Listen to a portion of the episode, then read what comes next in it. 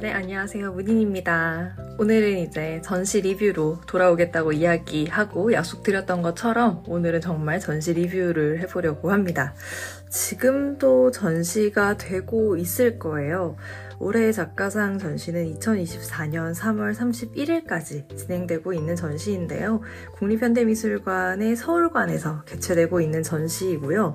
오늘 제가 소개해드릴 전시는 이 올해의 작가상이라고 하는 전시 그리고 어, 현대차 시리즈 2023 정연도 100년 여행기라고 하는 전시도 함께 소개해드릴 건데 이것도 2024년 2월 25일까지 전부 다 해가 넘어가서도 계속 진행되는 전시들입니다. 그래서 오늘 제가 소개해드리는 리뷰를 들어보시고 혹시라도 다녀오지 않으신 분들 계시다면 정말 정말 다녀오시는 거 추천드려요. 그리고 각각 개별로 제가 알기로는 전시마다 티켓을 끊을 수 있는 걸로 알고는 있는데 이 두 가지를 동시에 보는 걸 계산하면 저는 그냥 통합권 끊어서 보는 것도 괜찮더라고요. 그래서 5,000원인가 6,000원 정도 냈던 것 같은데 가서 사실 저는 이 두 가지를 여러분들께 중점적으로 소개를 드리긴 할 텐데 하나 더 사실 전시 더 보긴 했어요. 그 안에서 프로젝트 해시태그 2023이라고 해서 조금 젊은 그 작가 그룹들을 위한 어떤 또 음, 전시를 열고 있는 그런 것 같아요. 이거는 다행히 그게 있었어요. 그 팸플렛이 있었어요. 그래가지고 제가 팸플렛을 갖고 와서 자세한 것은 팸플렛을 기준으로 소개를 드리겠습니다만 오늘 주로 제가 여러분들께 전달드리려고 하는 전시 리뷰는 그 2023 올해의 작가상 전시와 그 다음에 MMC의 현대차 시리즈 2023 정연도 100년 여행기 이 두 가지라는 거 먼저 소개를 드리도록 하겠습니다. 어, 지금 이제 일전에 올린 컨텐츠에서 들으셔서 아시겠지만 제가 이제 막 예고편이라면서 막 이런 이런 것들 지금 다 저, 저장되어 있어요. 이러면서 마치 꼭 그 겨울잠 자러 들어가는 동면을 앞둔 다람쥐가 자기 먹을 비상식량을 어마어마하게 저장해둔 것처럼 저도 정말 많은 것들을 저장한 것 같은데 아, 이게 12월은 얼마 안 남았고, 진짜 1월이 돼서부터는 이제 진짜 제대로 공부를 좀 해야 될 것 같다는 생각이 이제 조금씩 압박이 이제 조금 생기다 보니까, 어, 제가 고안해낸 방법은 이겁니다. 어, 12월 안에 모든 녹음들을 다 가급적 해 두려고 해요. 지금 생각하고 있는 것들을.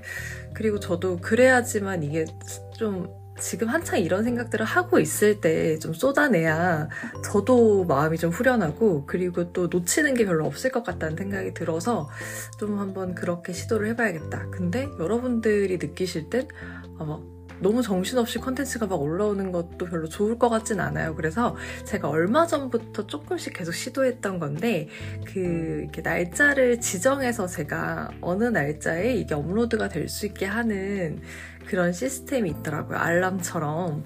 그래서 제가, 어, 12월을 기준으로 모든 것들이 녹음은 다 되겠지만 이전에는 제가 항상 녹음이 끝나면 바로 게시를 했거든요. 근데 이제는 한번 약간의 pause를 두고 어, 기한을 둔 다음에 upload를 하는 약간 그런 recording 방식을 진짜 한번 써보려고 합니다. 그래서 어, 어쩌면 1월이 넘어가서도 콘텐츠가 조금씩 올라올 수도 있어요. 근데 그 날짜들이 1월에 제가 녹음한 게 아니라서 그때 시국이 또 어떨지. 요즘은 정말 하루에 제 마음이 저희 엄마가 늘 이야기하듯이 정말 하루에 변덕이 죽을 듯 한다. 그 죽이 하루, 한 번에 끓을 때 얼마나 자주 끓었다가 가라앉았다가 합니까? 그래서 1월엔 또 어떤 상황이 펼쳐지고 있을지 알 수 없고, 네, 뭐 이제 그렇긴 한데, 어찌됐든, 어, 컨텐츠는 여러분들이 부담되지 않으실 정도로 뭐 일주일에 뭐 하나, 두 개 이렇게 이제 올라갈 정도로 이제 어, 제가 그 term을 두어 볼 테니까요. 음, 뭐 그냥 늘 듣던 대로 들으시면 된다는 얘기입니다. 사실 별 그것도 없네요. 사실 막 크게 전달할 사항은 아닌데 여러분들께 어쩌다 보니 이야기가 그렇게 주절주절 뭔가 또 인트로 좀 유익한 거 하고 싶은데 별로 유익한 intro가 없어요. 그냥 요즘 공부하는데 이제 조금씩 마음에 쫓김이 좀 생겼다는 거. 그래서 아 좋아 좋아 이런 압박 이런 거 좀 필요했었어. 막 이러면서 이제 요즘 하고 있는 중인데요. 어쨌든 오늘은 집중을 또 해서 국립현대미술관 서울관에서 개최되고 있는 다양한 전시 가운데 저는 그 중에 두 개 소개를 한번 직접 올려보도록 하겠습니다.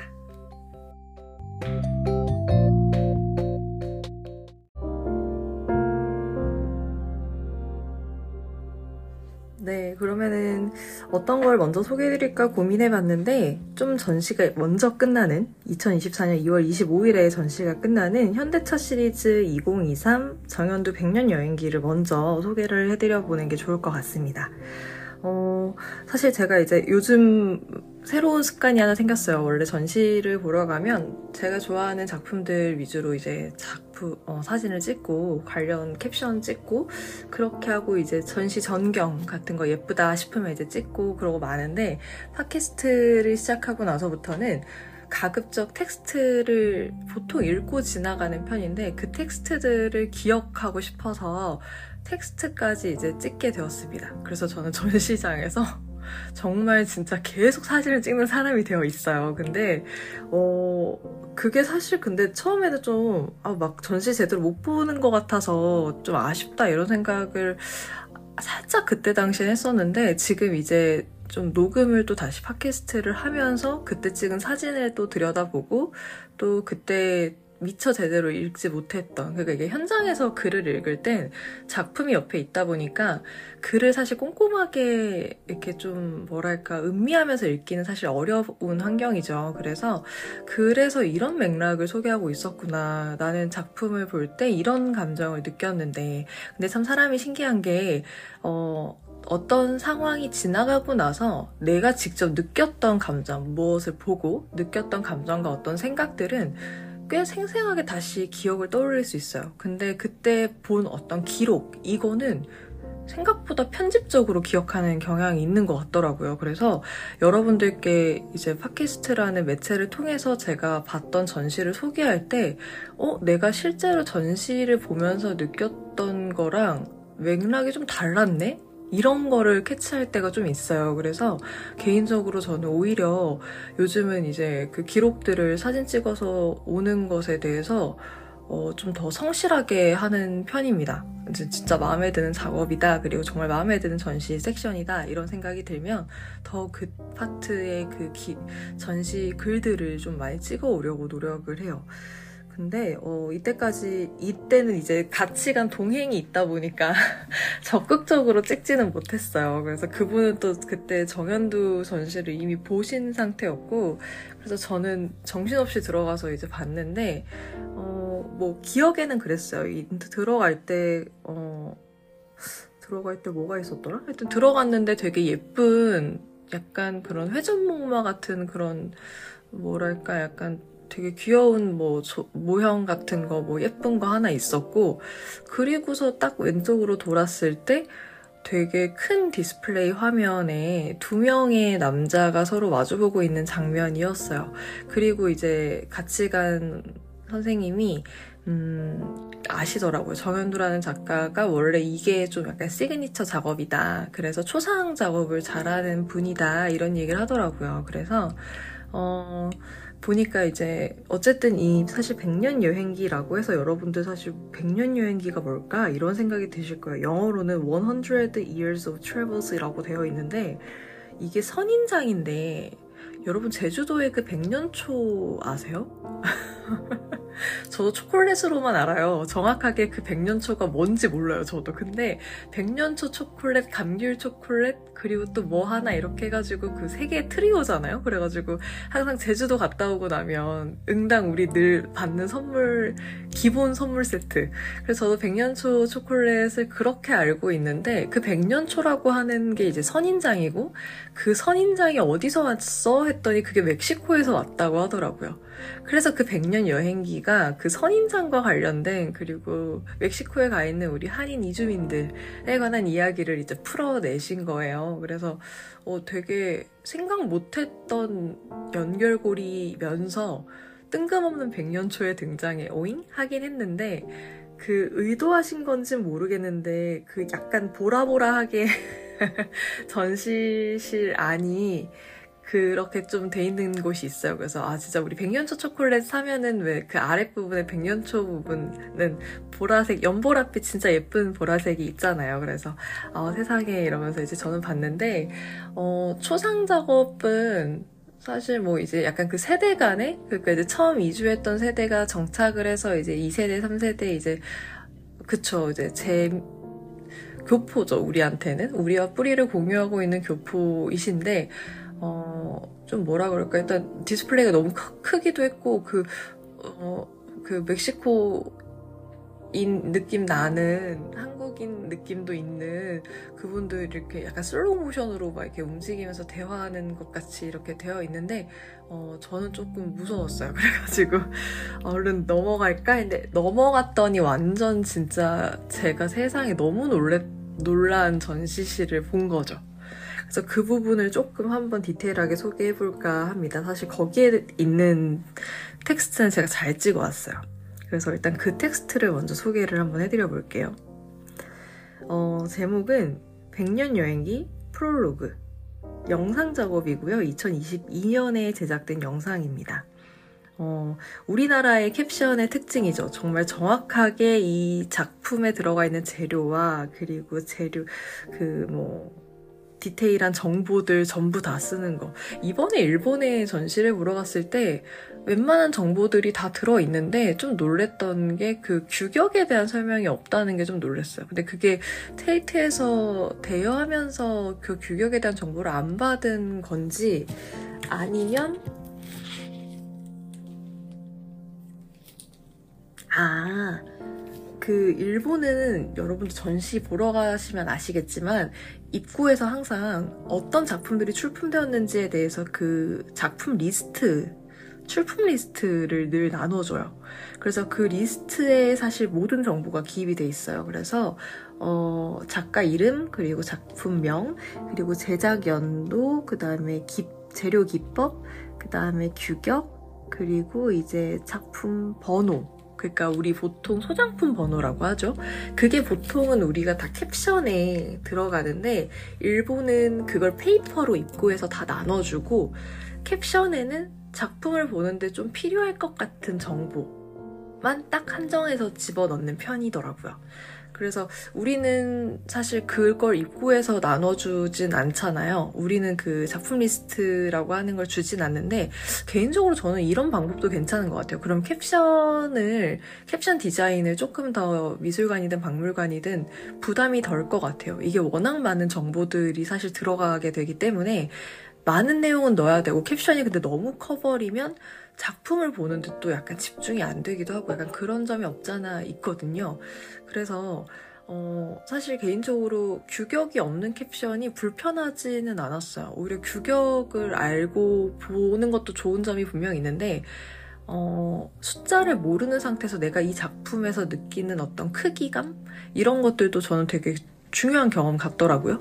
그래서 어, 우리도 약간 시도해보면 좋겠다 이렇게 list up을 해서 그냥 출품 리스트를 보여주고 작품의 제목하고 재료 정도 소개해주는 거 그리고 이 작품이 어떤 경위로 들어왔는지에 대한 소개가 우리나라에는 사실 잘 없잖아요. 그게 언제 구입이 되었는지 막 이런 걸 소개해주는 수복을 언제 했는지. 근데 그런 정보가 전 오히려 조금 더 작품을 볼때 되게 들여다보게 됐어요.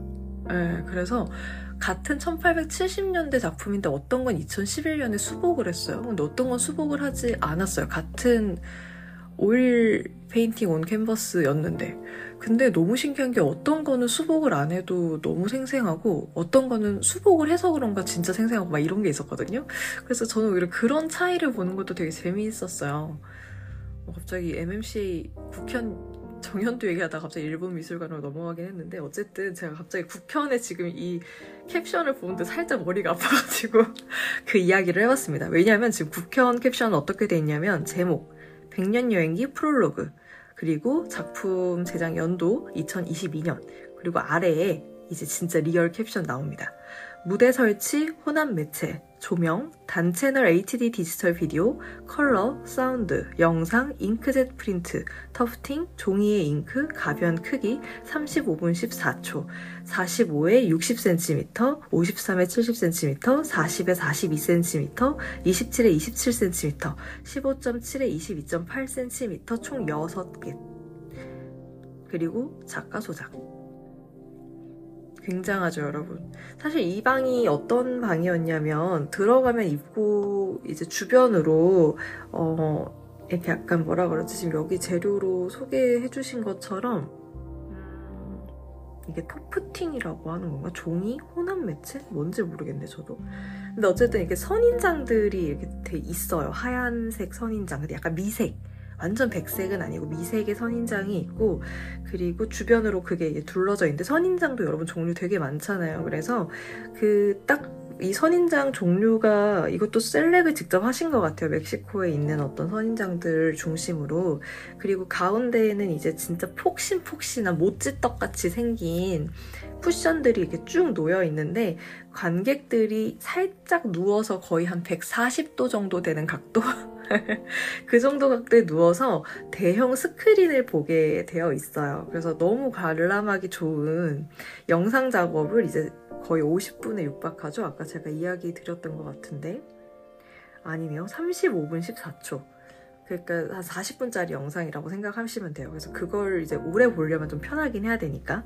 그리고 그 대형 스크린 앞에 그 텔레비전이 놓여 있어요. 세 채널이 그러니까 4개인 거예요. 그래서 아래에는 이제 각각 하나씩 하나씩 하나씩 고정돼서 나오는 채널이 하나 있고 위에 이제 영상이 긴 걸로 하나 큰 거 있는데 음 되게 일단 기본적으로 되게 좋았어요. 왜냐면 제가 조금 학부 때 들었던 강의에서 그 교수님은 이제 프랑스에서 공부하셨던 교수님인데 박물관학 가르쳐 주셨거든요. 근데 교수님이 보셨던 전시였는데 뽕피두에서 한 전시였다고 했어요. 그 그때 전시 중에 조금 와 했던 게 아, 뽕피두가 맞나? 영국인가 뽕피두인가 그랬어요. 그래서 하여튼 그 나라가 어느 시기가 되면 해를 많이 못 보는 시기래요. 그래서 이제 약간 이 해가 주는 그 뭐랄까 해가 주는 힘이 굉장히 큰 거 아시죠, 여러분? 이 빛이 주는 힘이 굉장히 큰데, 계절성 우울증, 저도 좀 앓고 있지만, 그 햇볕을 오래 쬐고 안 쬐고가 이 사람이 생활하는데 에너지를 얻느냐 안 얻느냐도 그게 되게 중요한 것 같거든요. 기분이 좋아지는 것에 있어서. 근데, 그때 그래서 이제 그게 뽕비드였는지, 영국의 어떤 미술관이었는지, 테이트였는지 기억은 잘 안 나는데, 하여튼 그쪽에서, 준비했던 전시 중에 하나가 인공태양을 설치를 한 거예요, 전시실에. 그리고 굉장히 천, 층고가 높은 전시실이었고, 그 태양은, 태양이 진짜 컸댔어요, 그리고. 진짜 큰 태양이고, 이거 아마 여러분 구글에서 찾으실 수도 있는데, 이미지를. 그리고 바닥에 진짜 지금 우리, 제가 아까 이야기한 그런 모찌떡 같은 쿠션들을 놓고, 아무 그게 없대요. 그것도 작품 중에 하나인데 그냥 오롯이 그 햇볕을 인공 태양이고 조명인데 다들 그냥 그거 자체를 이제 일광욕 하듯이 그냥 즐기는 거예요. 그 미술관 안에서. 누워서 잠을 자도 되고 뭐 그 태양을 응시해도 되고 뭐 아니면 다른 거 휴대폰 해도 되고 책 읽어도 되고 진짜 그냥 그렇게 휴식하는 공간으로. 근데 그 전시가 저한테는 되게 파격적이었던 게 그때 제가 대학 학부 때니까 2010년대 초반이거든요. 근데 그때까지만 해도 제 머릿속에 박물관, 미술관이라는 공간은 응당 걸어 다니는 공간이고 누워서 뭔가 그렇게 방구석에 있는 것처럼 구는 게 상상이 안 되던 시절이었어요. 그래서 그렇게 전시를 한다고? 거기 누워있는다고? 근데 여러분들도 아시겠지만 전시 하나 보고 나면 진짜 피곤하잖아요. 발이 너무 힘들잖아요. 피가 다 쏠려가지고. 그래서 이제, 어, 그때 그 전시를 들었을 때 좀 되게 놀랬어요. 아, 근데 그 전시가 진짜 대박 인기가 터졌다는 거예요. 어, 근데 진짜 그럴만 하겠다. 그것도 사실 그것만 하나 덩그러니 있으면 사람들이 막 와 하진 않았겠죠. 그런 계열의 어떤 주제를 잡아서 전시를 하는데 그 전시들 가운데 그런 코너가 있다. 그러니까 거기에 진짜 사람들이 그 사진 보면 진짜 무슨 해변가에서 정말 일광욕하는 사람들처럼 진짜 다양하게 온갖 자세로 그냥 그냥 공공장소에서 할 수 있는 자세들 근데 이제 누워서 이제 뭔가 할 수 있는 모든 것들을 다 하고 있어요. 근데 그게 전혀 막 어, 왜 저렇게 엉망이야 막 이런 느낌이 아니라 진짜 자유로움 그 자체 그냥 예술이 원래 자유로움 같은 느낌 이잖아요 해방감. 근데 그게 그냥 관람객들에게서 자연스럽게 느껴지면서 그 인공 태양과 사람들이 그걸 즐기는 모습이 하나의 작품 같은 거예요. 저도 그걸 이미지로 그때 봤는데 교수님이 이제 보여주시는데 그 사진이 작품같이 느껴졌어요. 그래서 세상에 이런 그때는 전 참여형 예술이란 개념도 그때 처음 배웠고 근데 진짜 너무 좋다고 생각했어요. 사실 우리도 그 겨울이 되면 해가 많이 짧아지니까 좀 아쉽잖아요. 근데 야 이런 전시 너무 의미 있다 그런 생각을 그때 했는데 우리나라에서 그런 전시를 제가 보게 될 거라고 상상도 못 했는데 정현두에서 만났어요. 그래서 들어갔을 때 너무 놀랐어요. 그냥 공간이 어 되게 좋은 영화관처럼 되어 있는데 그리고 약간 멕시코가 저는 안 가봐서 잘 모르겠는데 우리가 생각하는 멕시코는 멕시코 음식점 가면 세상에 막 노란색, 빨간색, 초록색 막 난리 나잖아요. 막 근데 이제 오히려 미색으로 전부 다 선인장부터 디자인을 그렇게 해놔서 그런지 약간 사막의 느낌이 살짝 나는 거예요. 근데 되게 어쨌든 컨셉 컨셉 있는 영화관 같았어요. 그래서 어, 좋다. 그래서 자리를 다행히 이제 자리가 있었어서 찾아서 앉아 앉기보다 거의 누웠는데 웃겼던 건 제 옆옆에서 간 옆옆에 계셨던 커플인데 남자분은 정말 숙면을 하고 계시더라고요. 근데 저는 그것도 하나의 그냥 전시 관람이라고 생각해요. 그 공간은 정말 그러라고 만든 공간 같이 느껴졌거든요. 근데 마침 다행히 들어갔을 때가 앞에 영상이 이제 끝나고 다시 재생되는 순간에 제가 이제 들어갔고 그래서 이제 그걸 보는데 좀 개인적으로 조금 소름 돋게 재밌게 잘 봤습니다. 38분 다 봤냐? 아니요, 저 intro, intro 한 3분 정도 본 것 같아요. 저한테 묻더라고, 같이 간 선생님이. 다 볼 거냐고. 그래서, 어, 아니다. 나는 느끼고 싶었던 게 있는데, intro에서 충분히 잘 느낀 것 같아서, 어, 괜찮다. 나가도 된다. 하면서 이제 움직였는데, 음, 그 얘기 하더라고요. 선생님은 좀 초반에 갔대요. 이거 MMCA 열리자마자. 근데 그때는 누울 자리가 없었대요. 그래서 여러분 오히려 지금 보러 가시면, 지금 마침 겨울이잖아요. 여기 되게 약간 따뜻하거든요. 또 공간이. 그래서 보러 가시면 정말 이렇게 편하게 영상도 보시면서 이렇게 느끼기가 정말 좋으실 거예요. 그래서 개인적으로 지금이 적기인 것 같습니다. 이 전시를 보기에 사람도 많지 않고. 그러면 먼저 작품 소개를 한번 해드려 볼게요. 백년 여행기 프롤로그는 구전으로 전해져 내려온 백년 초의 이주 설화에서 출발합니다. 이 설화는 200여 년 전 선인장 씨앗이 멕시코에서 크로시오 난류를 타고 밀려와 머나먼 낯선 땅 제주도에 뿌리 내렸다는 이야기를 전합니다. 백년초는 백년에 한 번씩 꽃을 핀다고 하여 붙여진 이름으로 멕시코에서는 노팔 선인장이라고도 불립니다. 2022년 작가는 제주도의 한 레지던시에 9개월 동안 머물며 백년초 마을을 방문하게 되었습니다. 그곳에서 발견한 이 식물들의 불가해한 이주 이야기에서 작가는 모순된 경로로 이루어진 한인들의 멕시코 이주라는 주제에 자연스럽게 다가가게 되었습니다. 백년 여행기 프롤로그에서 작곡가가 만든 음악과 이에 조응하는 마이미스트의 손 퍼포먼스 무대는 백년 초의 이동 이야기를 더욱 극적인 방식으로 제시합니다. 퍼포먼스로 전이된 100년 초의 초현실적 여행기는 20세기 초 비합리적인 방식으로 멕시코로 자신들의 뿌리를 옮겨가야 했던 한인들의 이주기를 중첩시키며 이동을 둘러싼 모순된 역사와 기이한 상황들을 상연합니다.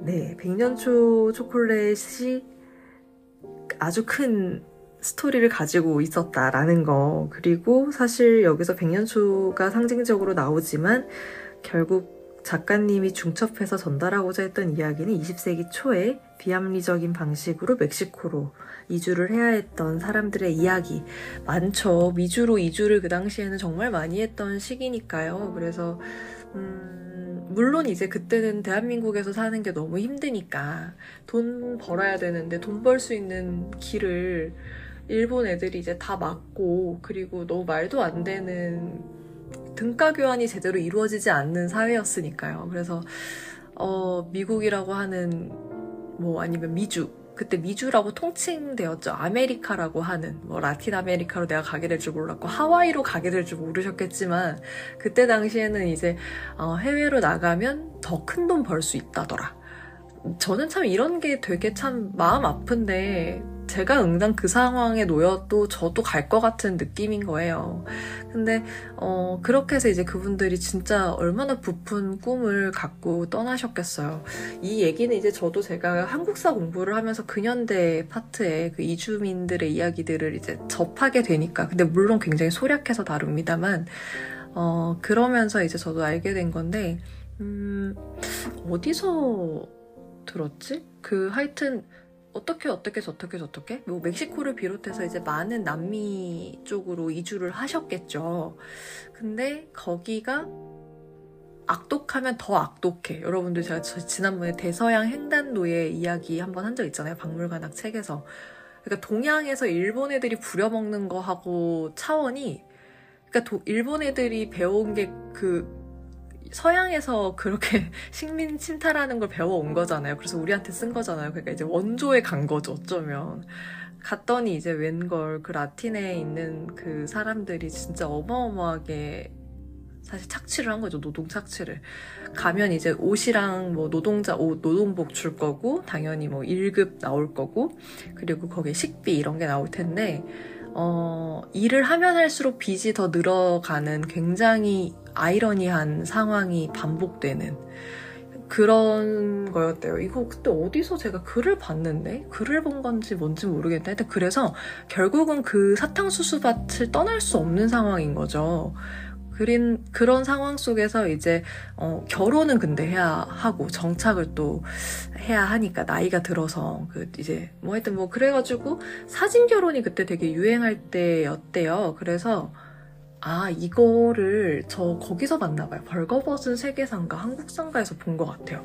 그래서 이제 그때 당시에 우리나라에 되게 깨어 있던 어떤 여성분이 계셨는데 아 나는 미국에 가서 공부해가지고 뭐 이렇게 어떻게 좀 해야겠다 뭔가를. 그래서 이제 사진 결혼을 하, 해가지고 이제 남미를 가시게 됐는데 그때 사진 결혼을 하게 될 때는 또 사람들이 잘 보여야 되잖아요. 멀끔해야 되니까 결혼해야 되니까. 그래서 양장 잘 챙겨 입고 정말 평소와 완전 다른 모습으로 사진을 찍어서 보내면 이제 그 사진을 보고 여성들이 이제 가는 거죠.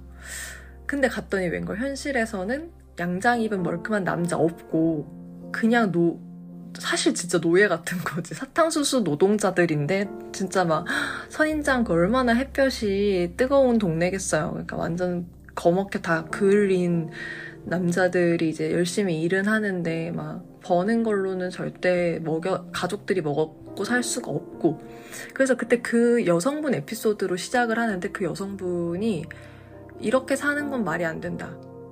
그분은 한국에서 되게 좀 이렇게 좀 있는 집에서 태어나신 분인 거예요. 그래서 교육을 잘 받으셨고 나는 내 자식들이 나, 나보다 훨씬 더 큰 곳에서 더 많은 걸 배워야 된다고 생각하지 나보다 더 못한 게 살 수 없어 라고 마음을 먹고 근데 남편은 그냥 먹고 사는 게 더 중요하다. 약간 이런 주의셨던 거예요. 아, 달랐던 거예요 생각하는 게. 그래서 오 멋진 결정을 내리세요. 그 여자분이 이혼을 하고 아이들을 데리고 미국으로 건너갑니다 아예 그러면서 거기서 아이들을 가르치기 시작하면서 이제 본인은 직접 진짜 캐셔부터 막 그런 런드리 하는 그런 샵 이런 데 일 다 하시고.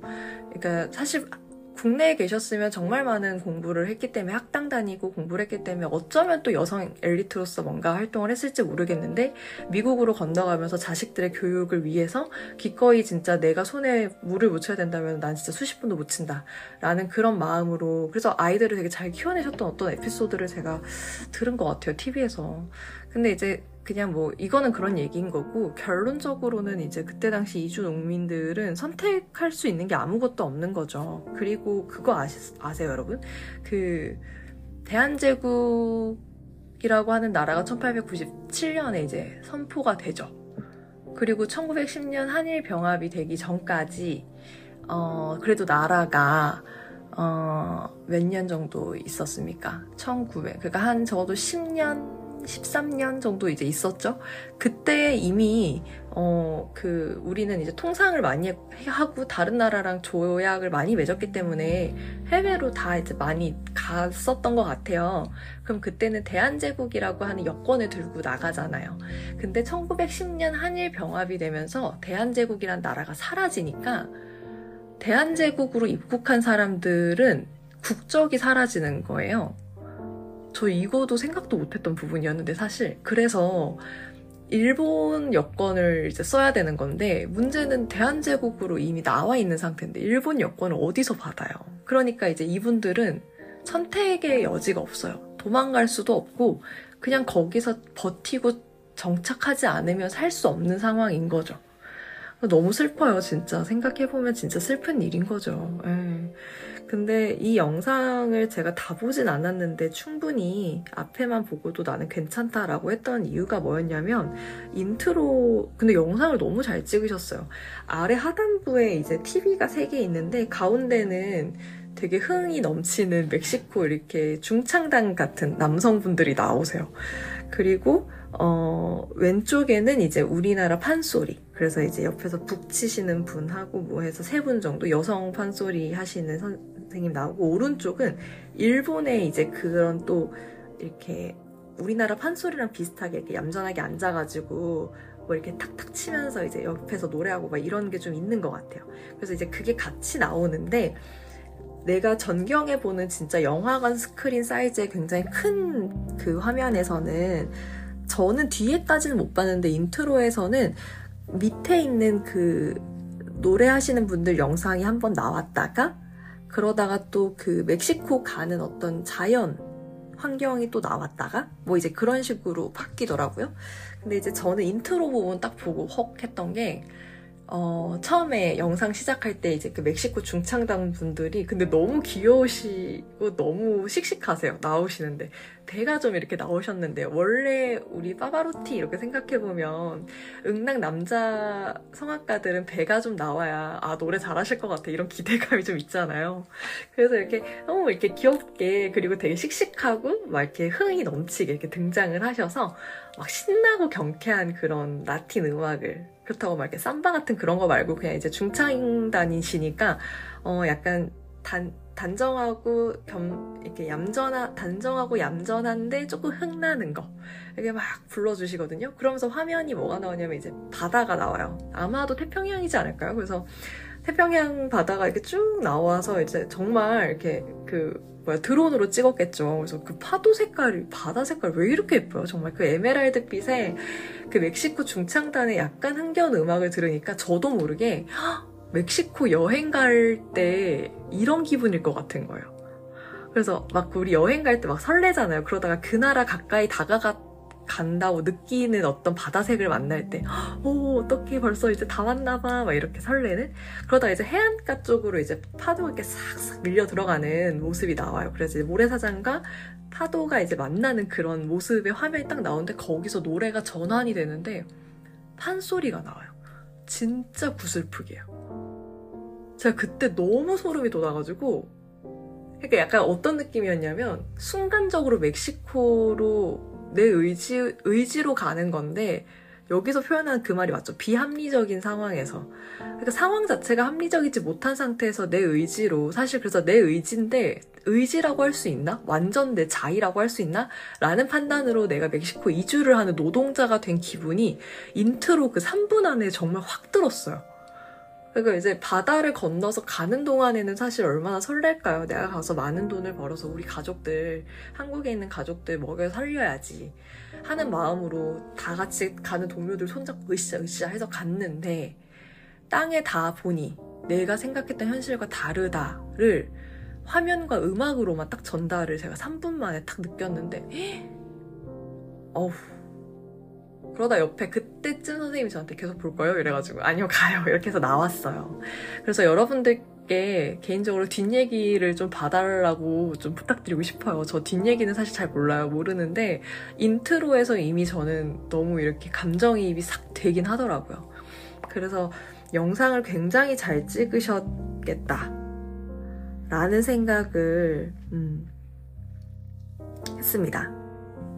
그리고 이거 진짜 대박인 게 어, 당연히 메인으로 이 작업을 기획하신 분은 정연두 작가님이세요. 근데 촬영, 음향, 작사, 작곡, 각색 번역 감수, 지원, 번역, 보컬, 연주, 제가 찍은 화면 속 그것만 해도 이게 지금 훨씬 많았는데 그러니까 지금 이 하나의 작업을 위해서 참여한 인물 수가 어마어마하다는 거죠. 그리고 대표 정연도 이렇게. 그래서 저는 진짜 이 작업은 여러분들이 시간을 내서 보시는 거 그러니까 미리 제가 지금 말씀드렸잖아요. 몇 분짜리인지? 40분짜리라고 이야기 드렸잖아요. 그래서 이제 어, 마음 딱 비우고 딱 한번 보시고 그러고 가셔도 아깝지 않을 느낌이다. 개인적으로는 그렇게 생각을 합니다. 그리고 나서 이제 저는 백년초 같이 생긴 듯한 느낌의 어떤 보라색으로 된 선인장을 하나 찍었고요, 기념으로. 그리고 나온 벽이 기사에서 정연도 MMC의 현대차 전시 검색하면 제일 많이 여러분들이 만나는 벽이에요. 약간 통곡의 벽 같은. 그걸 이제 제가 마주했는데 아 이게 진짜 스, 케일이 진짜 장난 아니구나 이분 이제 그런 생각을 사실 했는데요. 그게 이제 전시장의 마지막 공간이었습니다. 그래서 제목과 이제 그걸 소개를 좀 드려보면 작품은 날의 벽, 날의 벽 2023년 작품이고요. 재료는 설탕, 허니콤 보드, 흡음제 그리고 이게 어 약간 그 뭐지 액자 형태로 만들어져 있기 때문에 여러분 액자는 원래 세로, 가로, 그 다음에 두께 이렇게 기재를 하게끔 되어 있어요 캡션. 네. 그 얘기는 제가 지금부터 엄청나게 많은 숫자들을 불러드린다는 뜻인데. 네, 그래서 75에 36에 18.5cm 25개, 75에 49에 18.5cm 25개, 75에 75에 18.5cm 58개, 75에 101에 118.5cm 28개, 75에 114에 18.5cm 22개, 75에 153에 118.5cm 5개, 음, 그러니까 느낌 들으시면 아시겠지만 모든 두께는 18.5cm로 다 통일되어 있는 거예요. 그리고 25개, 25개, 58개, 28개, 22개, 5개로 각각의 액자가 하나의 벽을 만든 거고 가변 설치입니다. 작가님이 어떤 때는 또 다르게 이거 뭐지 이렇게 구성을 할 수 있다는 거예요. 그리고 이것도 작가님 소장입니다. 우선 이 작품 오케이 날의 벽이라 한번 그러면 작품 소개에 여기 적혀 있는 것들을 소개를 해드릴게요. 그리고 여기 아래 이것도 그냥 그대로 이 적혀 있는 그대로 소개해드릴게요. 전시장의 마지막 공간을 구성하는 작품은 12m 높이의 벽면 설치 날의 벽입니다. 날의 벽은 말 그대로 칼날로 이루어진 벽을 의미합니다. 그 칼날은 바로 마체테라 불리는 세계 각국의 농기구입니다. 작가는 어린 시절 즐겨했던 놀이인 설탕 뽑기의 방식으로 전 세계 농기구 마체테 모양의 오브제를 만들고 이를 거대한 벽의 형태로 쌓아 올린 후 그 주변 벽을 흡음재로 마감하여 소리가 차단된 적막한 사유의 공간을 구성하였습니다. 거대한 벽 설치와 설탕으로 만들어진 마체테 오브제. 이 두 요소는 모두 디아스포라의 사회 문화, 역사적 의미와 접속합니다. 먼저 크고 높은 벽의 형태는 이스라엘 예루살렘에 있는 통곡의 벽에서 착안한 것입니다. 이 벽은 서기 70년경 로마에 의해 파괴된 이스라엘 예루살렘 성전의 잔해로 이후 전 세계로 흩어져야만 했던 유대인의 역사, 홀로코스트를 포함한 그들의 비극적 생활을 상징적으로 보여줍니다. 날의 벽의 외관이 통곡의 벽과 유사한 형태를 지닌다는 점에서 디아스포라의 의미와 연관된다면 작품의 내연은 디아스포라를 촉발시킨 근본적인 동인, 즉 설탕이나 향신료 생산, 에네켄 재배를 둘러싼 제국주의적 함의와 연동되어 있습니다. 여기서 설탕 생산을 위한 농사짓기는 자연과 인간 노동이 합일하는 낭만주의적 행위만이 아니라 권력과 자본이 개입하는 행위이기도 합니다. 마체테는 식물을 재배하는 데 사용되는 농기구이지만 다른 한편으로는 지주들의 억압에 대항하는 노동자들의 무기였다는 사실은 농사짓기의 정치학을 상기하기도 합니다. 작가는 세계 각지에서 사용되어 온 농기구 마체테의 형상과 이와 관련된 그림을 설탕으로 제작하였는데 설탕이 주는 달콤함과 설탕 뽑기라는 유희적인 놀이 그리고 설탕 오브제의 시각적인 반짝임은 앞서 언급한 설탕의 권력과 상충합니다. 이러한 역설의 방식은 역사를 우회하고 낯설게 함으로써 오히려 그 본질에 다가가고자 하는 작가의 의도를 내포하고 있습니다. 본 작품은 동성 케미컬의 흡음제 협찬으로 구현되었습니다. 네, 이렇게 작품을 보러 가면 벽면에 소개가 되어 있어요. 그래서 개인적으로 저도 그래서 소름 돋았던 게 좀 그런 지점이었어요. 이 지금 우리 눈앞에 보여있는 이 거대한 작업이 규모 면에서 압도되는 것도 당연히 큰데 정말 아이러니하게 그 설탕을 만드는 그게 사실 그 향신료에 대한 집착 그래서 결국 신앙로가 개척되었던 아주 먼 그 서유럽의 역사부터 시작해서 사실 백년초라고 하는 우리 나라의 그 이주 한국인에 대한 이야기를 하는 건데 근본적으로 그게 왜 어디서부터 시작되었는가까지를 꼬집는 정말 그그 하나로서 다 설명되는 작품이었기 때문에 제가 조금 더 되게 이 작품을 보고 와 했던 것 같아요. 그리고 흡음재 처리가 되게 저는 참 기가 막혔다고 생각한 게 바로 옆에서는 그런 막 중창단의 막 판소리에 막 음악이 나오는 그런 영상 작업이 엄청 크게 그렇게 재생이 되고 있는데 그 커튼을 하나 딱 열고 딱 들어오면 진짜 정말 조용해지거든요. 엄청 조용해져서 충분히 내가 이 설탕으로 되어 있는 마체테들을 보면서 뭘 생각해 봐야 될까? 내가 떠올려 봐야 될 게 무엇인가?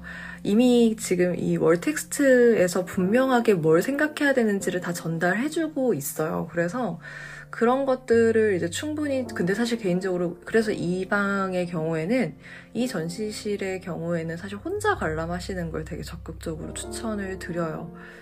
그래서 이렇게 보고 있는데 그냥 그냥 좀 저는 마음이 저릿저릿했어요. 순간에는 이 텍스트를 이렇게 꼼꼼하게 읽지는 못했고 그냥 참 너무 아이러니하게 뽑기라고 하는 형태가 그냥 장난이잖아요. 그리고 이제 잘 되면 다행인데 안 되면 그냥 먹고 치우는 우리한테는 되게 그냥 어떤 순간적인 그냥 유희 같은 건데 그게 마체테라고 하니까 사탕수수고 옥수수고 뭐 그런 거 무슨 대로 된 식물들 벨 때 쓰는 농기구를 만들었다고 하니까 원래 보통 그 농기구라고 하는 것이 본디 농민들이 저항할 때 그게 사람을 먹여 살리는 식, 그러니까 작물을 재배하는 데 필요한 도구이면서도 어, 좀 저항의 도구로서도 쓰이죠. 우리나라에서도 그랬죠. 모든 농민운동들이 다 그랬죠. 봉기들이.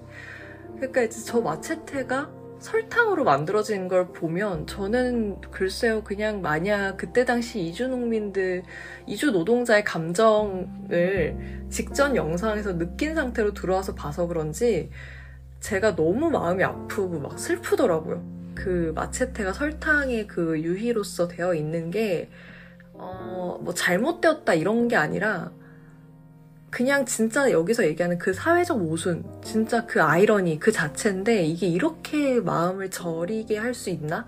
라는 생각을 좀 하게 했던 공간이었어요. 그래서 와 진짜 대박이다 하면서 이제 봤고 나와서 이제 저는 SNS에 이제 이 전시를 본 것에 대한 소감을 이제 작성을 해서 올렸어요. 제 개인 SNS에. 근데 그때 그걸 또 쓰면서 어, 그런 또 생각이 들더라고요. 그때는 또 미처 하지 못했던 생각이기 때문에 아마 이 글을 쓰면서 또 제가 했던 것 같은데, 음,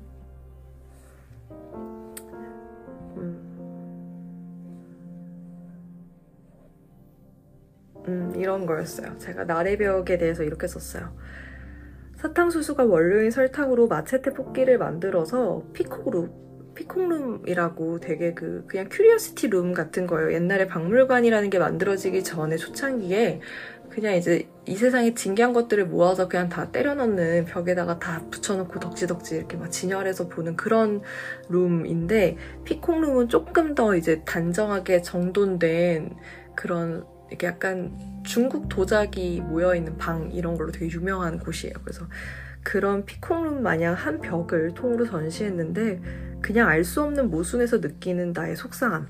온통 달달한 재료로 가득한데 하나도 안 달고 너무 쓰기만한 기분. 그냥 그 시절 그럴 수밖에 없었던 모든 상황이 다 밉고 원망스러운 기분. 이제 100년 초 초콜릿이 더 이상 달지 않을 것 같다. 이렇게 제가 남겼습니다. 사실 이제 어쩌면 작가님이 그 우리가 가지고 있는 비합리적인 그런 상황들의 모순을 잘 보여주려고 마체테의 모양을 일부러 달달한 뽑기로 만들어내셨다라는 것도 충분히 이해할 수 있죠. 그래서 더욱더 그 작가님이 전달하시려고 하는 바가 훨씬 더 강력하게 와닿았는데 그냥 그 상황에서 감, 관람객으로서 내가 할 수 있는 게 뭐가 있을까라는 저는 약간 좌절을 좀 맛봤달까요? 그게 또 마침 통곡의 벽을 연상을 해서 만들어냈다. 거기에 착안을 했다 하니까 진짜 말 그대로 그 벽을 붙들고 정말 통곡해야 될 것만 같은 그런 생각을 했어요. 그래서 사실 만약에 전시가 정말 그 날의 벽에서 끝났다면 어, 사실 개인적으로 이 전시가 현대차 전시라고 할 수 있나? 이런 생각을 했을지도 모르겠어요. 나의 벽으로만 끝났다면. 근데 이 전시가 궁극적으로 진짜 이야기하려고 하는 바, 우리가 지금 이거 겪어보니까, 우리 이런 경험 해봤잖아. 이거 너무 슬프고, 우리 다시는 이런 일 반복되면 안 된다고 생각하는 거 맞죠? 라고 이제 관람객들을 유도하고 설득하는 과정 끝에 마지막으로 나오는 작업이 바로 상상곡이라는 작업입니다. 사실 저는 근데 이 상상곡 작업을 제대로 그때 감상을 못했어요. 왜냐면 그 그때가 이제 그 저희가 뭐야 올해의 작가상 전시를 보고 난 뒤에 이걸 보러 간 상태였기 때문에 체력적으로 너무 많이 떨어져 있어서 커피도 한 잔 못 마시고 그래서 이제 그냥 거의 급하게 지나갔어요. 선생님이랑 같이 빨리 우리 뭐 먹으러 가자. 이래가지고 지나가면서 사진만 얼른 찍었는데, 어, 사진 속에 이제 지금 제가 녹음하고 있는 시점이 메리 크리스마스 성탄절인데, 이 상상곡 이미지 보셨는지 모르겠어요. 연두색, 초록색, 빨간색, 이렇게 이제 되게 아기자기한, 어, 그런 뭐랄까, 약간 식물 모양들이 이제 매달려 있는 되게 크리스마스 느낌 나는 설치 작업물인데요. 이게 결국은 아 정현두라고 하는 작가가 왜 2023년 현대차 시리즈에 선정되었는가를 알려주는 대목이라고 저는 생각을 했어요. 우리가 느끼고 있는 그 느꼈던 우리가 봐, 보고 어, 깨달았던 이 과거의 이주 한국인의 역사, 우리 민족의 그런 삶. 근데 그때 상황이 어쩔 수 없었다 라는 것 때문에 더 이상 어떻게 막 할 수 없는 그 진짜 좌절감. 이렇게 끝나면은 정말 너무 황망할 텐데, 그거를 체인지를 해주거든요. 전환을 딱 해주는데, 그 전환을 어떻게 해주시냐면, 상상곡이라고 하는 이 작업으로 전환을 해줍니다. 그래서 이 작업이 사실 뭔지를 사실 저도 제대로 감상을 못했어요. 그래서 이거는 지금 국립현대미술관 사이트를 들어왔더니 오디오 가이드가 나와 있어요. 그래서 이 오디오 가이드의 대본을 여러분들께 제가 읽어드리면서 결국은 이 전시가 왜 정말 보면 너무 좋은 전시인지 그걸 이제 한번 같이 이야기해볼까 합니다. 그럼 마지막 작품으로 이제 제가 접했던 상상곡이라고 하는 작업 오디오 가이드 읽어드릴게요. 이곳 서울박스의 천장에는 이국적인 오브제들이 매달려 있습니다. 식물 이파리와 붉은색 열매를 형상화한 이 오브제들 밑으로 이리저리 거닐다 보면 백고동 소리를 연상시키는 웅장한 음악과 소리의 파도 속에서 한청과도 같은 속삭임을 들을 수 있는데요. 누구의 목소리이며 무슨 이야기를 전하려 하는 걸까요? 목소리의 주인공은 2023년 현재 한국을, 한국에서 살고 있는 다양한 국적의 외국인들입니다. 한국에서 살면서 가장 힘들었던 일은 무엇인지, 오늘 가장 그리운 사람은 누구인지, 품고 있는 희망과 꿈은 무엇인지에 대한 작가의 질문에 그들은 일본어, 스페인어, 아랍어, 헝가리어, 텔루구어, 인도네시아어 등으로 대답합니다. 그런데 20세기 초 멕시코로 떠났던 한인들과 비슷한 나이대의 이들 젊은 외국인들의 목소리는 현실의 소리가 아니라 마치 머릿속에서 들려오는 상상의 소리처럼 느껴집니다. 이런 효과를 통해 작가는 과거와 현재를 중첩시키면서 120년 전 멕시코로 떠났던 한인들이 겪었을 낯선 경험과 감각을 유추해 보게 합니다. 동시에 국가라는 경계를 넘어서 다양한 인종과 목소리가 뒤섞이는 새로운 세계를 상상해 보기를 권유합니다. 굉장히 마지막으로 너무 완벽한 그 매즘이 아닌가 이 작업은 그런 생각을 들게 하죠. 이 가이드 내용을 보시면요. 말 그대로 지금 설명된 것처럼 천장에 이국적인 식물 잎과 붉은색 열매로 형상화된 어, 오브제들이 달려 있고 그 아래에 이제 스피커가 달려 있어서 사운드가 들리는데 이 백고동 소리와 웅장한 음악 그리고 이 파도, 환청 같은 것들 이거 전부 다 우리가 앞서서 그 백년여행기라고 하는 그 작품에서 다 봤던 것들이에요. 그쵸? 그래서 이제 그런 것들을 연상시키는데 다만, 어, 참여자가 다르죠. 바로 이제 지금 이 2023년 한국에서 살고 있는 이주민들인 겁니다. 우리나라 사람이 아니라 우리나라로 이주를 온 사람들에 대한 이야기인 거예요. 이게 동시에 근데 아련하게 들리게 만들었다고 하거든요. 지금 여기서 설명해 주기로는. 그 얘기는 마치 되게 아득한 먼 세상, 지금 바로 내 옆에 있는 일이 아니라 좀 다른 세상이라든지 뭐 어쨌든 좀 와닿지 않는 어딘가에 있는 일처럼 근데 그게 꼭 사실은 우리가 만났던 마체테도 그렇고 백년여행이라고 하는 영상에서 들었던 소리들도 그렇고 다 전부 다 지금 당장 내 손에 잡히지 않는 시간과 장소에서 있었던 것들을 이야기하잖아요. 근데 지금 이 2023년 바로 우리나라 내 옆에서 일어나고 있는 일을 똑같은 느낌으로 만들어내는 거야. 그 두 가지가 같은 공간에 있는 것처럼. 이게 결국은 전달하는 바가 작가님 그리고 여기서도 어, 그때 20세기 초에 멕시코로 떠났던 우리 한인 이주민들을 떠올려 보게 하면서도 동시에 지금 우리 곁에 있는 이주민들에 대해서 우리는 어떤 시각으로 그들을 대하고 있는가라는 것까지 함께 포괄하고 있는 내용으로 전달하고 있는 거죠. 음, 굉장히 좀 저는 뭐랄까 어, 너무 이렇게 직접적으로 대놓고 표현하는 게 아니라 정말 은유적이고 아름답게 표현해냈다라는 점에서 음, 사실 이거는 지금 우리나라에 살고 있는 다양한 국적의 이주민들이 이 전시를 보게 되더라도 어, 위로를 많이 얻을 수 있지 않을까 그런 생각을 할 것 같아요. 아, 이 나라도 이런 역사를 갖고 있구나라고 하는 지점에서 단순히 진짜 우리의 뭐 20세기 한인 이주민의 역사를 연대기적으로 막 정말 그런 물건들을 이렇게 쭉 나열해서 막 사진 결혼의 전통 이렇게 해서 진짜 박물관 전시처럼 되어 있다고 하면 사실 그냥 그건 우리의 역사라고만 말하겠죠? 근데 이게 지금 정현두 작가님의 손을 통해서 우리의 역사라고 딱 한국에만 국한하는 게 아니라 우리 전 지구라고 하는 정말 그냥 어 보편의 역사로 이걸 만들어내는 거죠. 그리고 이 역사는 현재 진행형이라는 이야기까지 같이 전달하게 됩니다. 저도 그래서 사실 생각을 좀 해봤어요. 다행, 아, 다행은 아니고요. 사실 저는 좀 운, 운이 좋았다고 해야 될지도 모르겠네요. 근데 운이 좋은 것도 맞나? 이런 표현 자체가 그냥 다 잘못된 것 같은데, 그냥 어쩌다 보니 저는 사실 그 이주 외국인들을 만날 만한 지역을 많이 못 가본 것 같아요. 자주 못 봤어요. 음, 그러다가 한 번씩 이제 그 저희 고모랑 이제 친척들 어, 네, 친, 친, 친가의 친척들이 안산에 많이 사는데 안산에 한번 가면 외국인 분들을 되게 많이 봤어요. 근데 그냥 좀 되게 신기했거든요. 우와 하면서.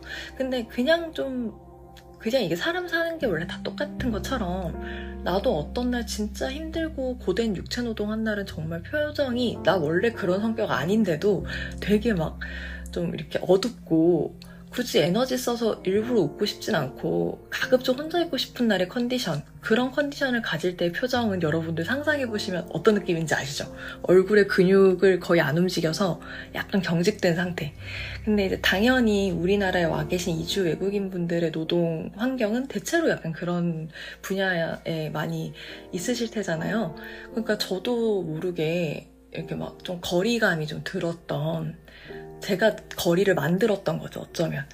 근데 이제 그런 게 생각이 나면서, 아, 반대로 다시 생각해보게 된 거야. 20세기 초 멕시코로 떠난 한인 이주민들 똑같은 경험을 했겠구나. 그 나라에 가서 너무 외롭고 너무 고독하고 근데 일은 너무 힘들고 그런 걸 이제 역으로 한번 생각하게 되면서 이건 결국 진짜 그냥 잘 보고 잘 봤습니다 하고 나와서 끝날 얘기가 아니라 이제 우리가 이 전시실을 떠나면 시작인 거예요. 이 깨달음에 대해서 실천으로 옮기기 시작해야 되는 거. 음, 저 그런 경험이 하나 있어요. 일본에 그때 답사를 갔었잖아요, 제가. 그 전시 리뷰한다 해놓고 그 전시 사라졌죠. 그 일문을 제가 진짜 해석하려니까 너무 버거워가지고 못하고 있는데, 그때 일본에 가서 제가 어떤 일이 있었냐면 저희 같이 간 박사님이 음, 서점에서 책을 하나 사셔야 된다고. 근데 그 책이 이렇게 그냥 막 이렇게 다 이렇게 뭐 좀 이렇게 보편적으로 팔리는 그런 소설이나 막 문학책이 아니라 선생님이 전공하시는 지금 공부하고 연구하시는 부분의 어떤 도록 같은 건데 굉장한 책이었어요. 그게 한 권에 거의 한 50만 원 정도 하는 돈이었어요. 그래서 wow 선생님 정말 이걸 사실 거냐. 그리고 같이 갔던 다른 박사님들도 그냥 도서관에서 신청을 하는 게 어떻겠냐 이렇게 권했는데 이제 아무래도 선생님 전공에 대한 모든 자료가 집대성된 책이었기 때문에 무조건 사셔야 했던 상황이에요. 근데 일반도 그런 우리 진짜 막 교보문고 같은 데 가가지고 예를 들어서 뭐 제가 음뭐 정말 이렇게 국립중앙박물관 같은 데서 이제 나오는 뭐 표암 광세왕 300주년 도로 찾고 있는데요. 뭐 이런 느낌이에요. 박물관에서 나온 돌을 그때 있는지 없는지 알 수 없는 심지어 있어 있어도 진짜 겨우 한 권 정도 가지고 있을 큰 서점에서 혹시 모르니까 누군가 살 누군가를 위해 하나 정도 가지고 있을 그런 느낌의 책이었어요. 근데 일본에 가서 일본어로 그렇게 물어봐야 되니까 너무 힘들잖아요. 근데 참 시대가 좋아진 게 이제 파파고의 도움을 받아서 열심히 타이핑을 쳐서 그 외국인한테 이제 보여줬어요. 문제는 그분이 보고 내용은 알겠는데 이걸 우리한테 다시 전달을 해줘야 되는데 그분은 번역기를 안 쓰시더라고요. 그래서 거기서 이제 소통이 되게 힘들었는데 그때 진짜 감사하게 지나가시던 옆에 다른 이제 책 계산하시던 일본인 약간 연세 있어 보이시는 중년의 여성이 본인이 번역기를 갖고 계시니까 어 지금 내가 이분한테 알려줘야 될 내용을 불러달라. 내가 그럼 번역기에 두드릴 테니까 해서 이제 그렇게 소통이 된 거예요. 그래서 저는 저희가 할 말을 써서 도서 그 직원한테 보여주고 그 직원은 그 옆에 일본 아주머니 중년의 여성분께 이야기를 해서 그분이 이제 번역기로 눌러서 한국어로 번한 번역된 걸 보여주고 그래서 사실 진짜 길어질 뻔했던 얘기가 다행히 되게 빠르게 딱 정리가 잘 됐었어요. 그래서 그때 저희가 진짜 그 책을 겟했거든요. 그리고 저희 그날 저녁에 정말 파티했어요. 너무 신나가지고. 근데 이제 어, 사실 저는 단발적으로 가는 여행 답사에서 그런 경험을 하나 받았는데도 정말 그 일본인 중년의 여성분께 너무 감사해가지고 제 주머니에 있던 온갖 홍삼 사탕이랑 뭐랑 이렇게 답사 다니면 간식이 많거든요. 그래서 그거랑 그 직원분한테 그걸 드렸어요. 이거 이상한 거 아니고 이거 막 헬시 푸드라고 막 하면서 하면서.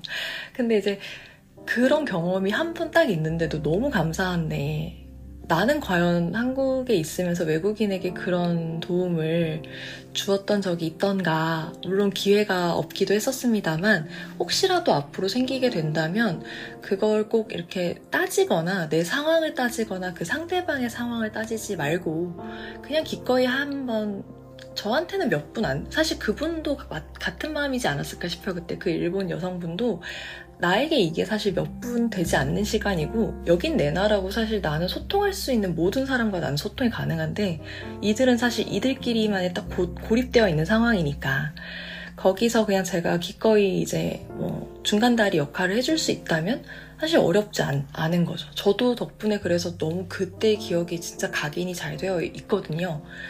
어, 그런 친절함이 참 기억에 오래 남는 것 같아요. 그래서 뭐 내가 진짜 해줄 수 있는 건 없지만 내가 우리 뭐 저는 결론적으로 그래요. 지금 이 백년 여행기라고 하는 정현두 작가님의 전시가 사실 작품은 다섯 점이에요.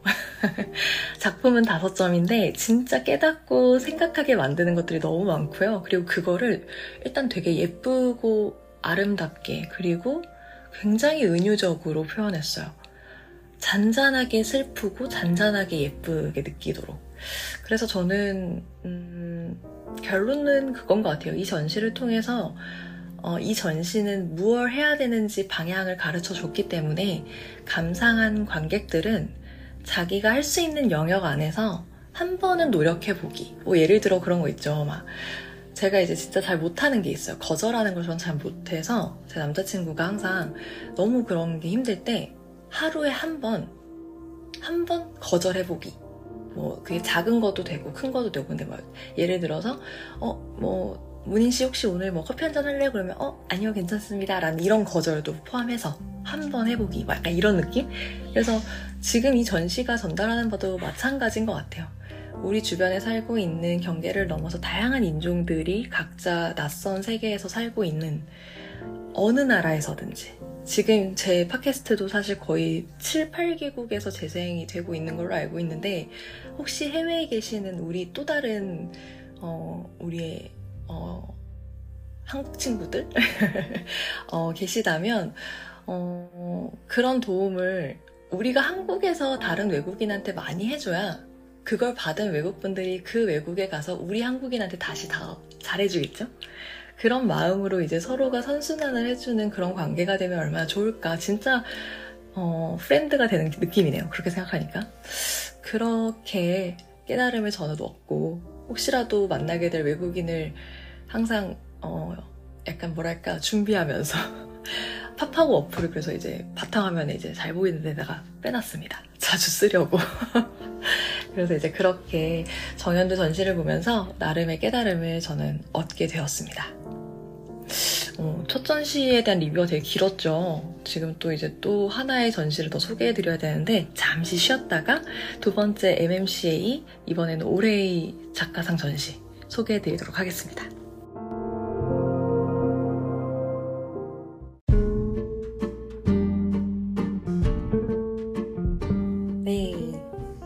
쉬고 왔습니다. 하하. 다음으로 소개해드릴 전시는 MMCA 올해의 작가상입니다. 2023년 Korea Art Prize라고 되어 있는 것 같은데요. 잠시만요. 아니네요. 올해의 작가상 Korea Artist Prize 2023 이렇게 되어 있습니다. 최종적으로 지금 제가 거기서 만났던 작가님들은 총 4분이었고요. 여기서 이제 1등이 뽑힌다고 하는데 그럼 3월은 돼야 뽑히는 걸까요? 3월 말까지 전시가 되니까? 진짜 두근두근이에요. 또 어떤 분이 되실지.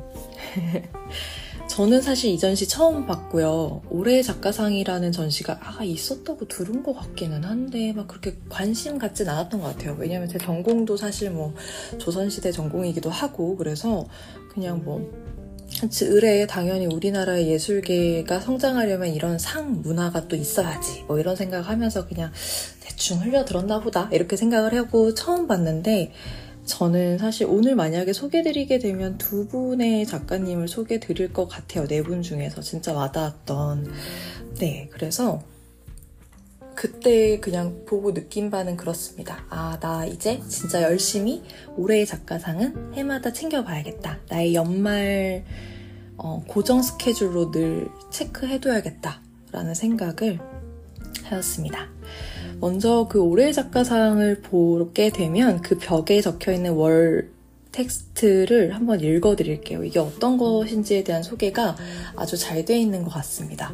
그리고 저는 지금 좀 놀란 게 여러분 진짜 국현 사이트가 굉장히 잘 돼 있네요. 지금 이렇게 계속 보다 보니까요. 그래서 어, 가시기 전에 미리 이걸 보고 가시는 것도 너무 좋을 것 같고 아니면 어, 다녀오고 나서 약간 리뷰하고 싶다 이런 생각이 드실 때도 이걸 보시고 가는 것도 아 이걸 보시는 것도 좋을 것 같습니다.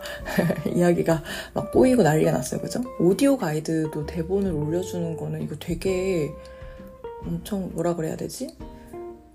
음, 고마운 일인 것 같아요. 네, 그러면 한번 먼저 저는 제가 찍은 사진으로 소개를 먼저 드리겠습니다. 네, 소개해 드리겠습니다.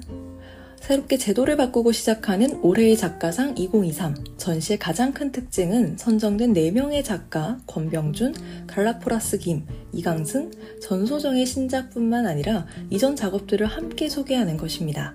각 작가들은 신작을 통해 새로운 작업 세계를 선보이는 한편 작가의 오랜 고민과 주제의식을 담고 있는 주요 작업들을 함께 전시합니다. 이를 통해 전시는 신작으로 이어지는 작가의 여정을 살펴보고 복합적이고 다층적인 작가의 예술 세계에 대한 이해를 이끌어낼 수 있도록 구성되었습니다. 특히 2023년 선정 작가들은 과학기술의 발전과 후기 산업사회에 접어들며 변화한 자연과 인간, 인간의, 인간과 인간의 관계를 고찰하는 포스트 휴머니즘의 주제를 공유하면서도 서로 다른 방향의 질문과 답을 던지며 동시다발적인 평행 우수를 만들어냅니다. 올해의 작가상 2023에 출품된 권병준, 갈라프라스 김, 이강승, 전소정의 작업은 현재의 시점에서 인간 문명과 역사가 성립할 수 있도록 하는 상황적 기준에 대하여 질문합니다. 무엇이 인간과 비인간, 이웃과 타자, 인간과 자연을 구분하도록 하는 바탕이 되는가? 그 구분은 가능한 것인가?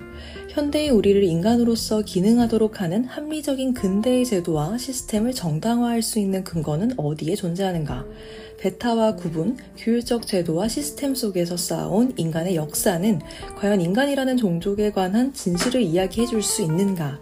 이러한 질문은 예술을 넘어서서 인간으로서 근본적인 지점에서 우리에 대해 혹은 인간의 문명과 역사의 흐름의 방향에 관하여 다시 생각하도록 합니다. 작가들은 현재의 관점에서 당연하게 받아들여지는 인식과 제도, 관습과 터부들을 살펴보고 이들이 갖고 있는 모순과 허점을 밝혀내거나 새로운 대안을 제시하려고 노력합니다. 이들이 질문을 갖는 지점들과 제시하는 대안이 다양한 만큼 전시가 열어주는 생각의 층위 또한 다양하게 진행됩니다. 예술의 영역을 넘어서서 문명의 역사, 인간과 자연의 관계, 제도의 뿌리와 작동 방식, 공동체의 정체성과 가능성에 대한 질문으로 확장된 이들의 작업 세계는 동시대 미술이 끊임없이 직면하고 있는 철학적, 실천적인 도전을 상징적으로 보여줍니다. 굉장히 큰 담론을 전달하는 듯한 느낌이 드셔, 드시나요? 저는 좀 그렇게 느꼈거든요. 와, 과학기술의 발전과 포스트 휴머니즘? 사실 저도 정말 관심이 많은 주제인데 포스트 휴머니즘에 대해서요. 과학기술은 어려워서 늘 잘 모르겠어요. 근데 포스트 휴머니즘은 저도 참 관심이 많은데 지금 이제 사실 이 텍스트를 제대로 못 읽어본 상태로 저도 전시를 봤어요. 근데 지금 제가 본 전시들을 떠올려 보니까 맞는 것 같아요. 정말 정확하게 지금 여기에 적혀 있는 wall text가 이 전시 에 출품된 내분을 잘 묶어주는 멘트라고 생각을 할 수밖에 없네요. 정말 음, 상황적 기준에 대한 질문 그리고 인간과 비인간, 이웃과 타자, 인간과 자연을 구분하는 그 구분이 가능한 건지 그리고 우리가 지금 합리적이라고 생각하는 그 제도와 시스템의 정당화 근거는 무엇인지 어디에 있는지 그리고 우리가 그 쌓아온 인간의 역사라는 거 이게 과연 인간에 대해서 진실을 이야기해 주는 게 맞는 건지.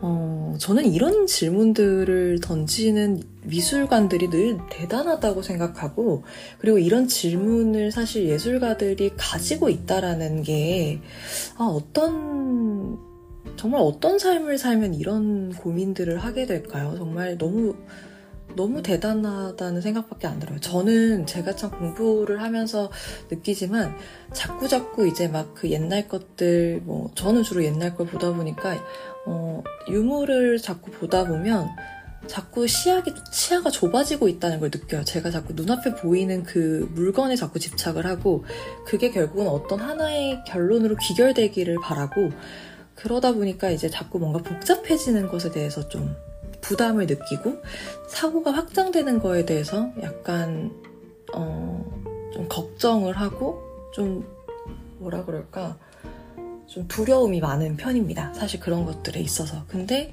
어, 미술관에 가면 사실 그런 거를 당연히 모든 사람들이 그리고 나, 나 혼자서 그 모든 질문들의 답을 찾을 수 없죠. 근데 기꺼이 그 어려운 질문에 이 한 몸을 던져서 내 예술의 혼을 담아서 어떤 걸 물질화 해내는 작업들을 만나면 사실 조금 약간 반성 그리고 도움을 받는 게 사실 조금 더 큰 것 같아요. 아, 이거 이렇게 접근해보는 방법이 있구나. 아, 이거 이렇게 생각할 수 있구나. 라는 거.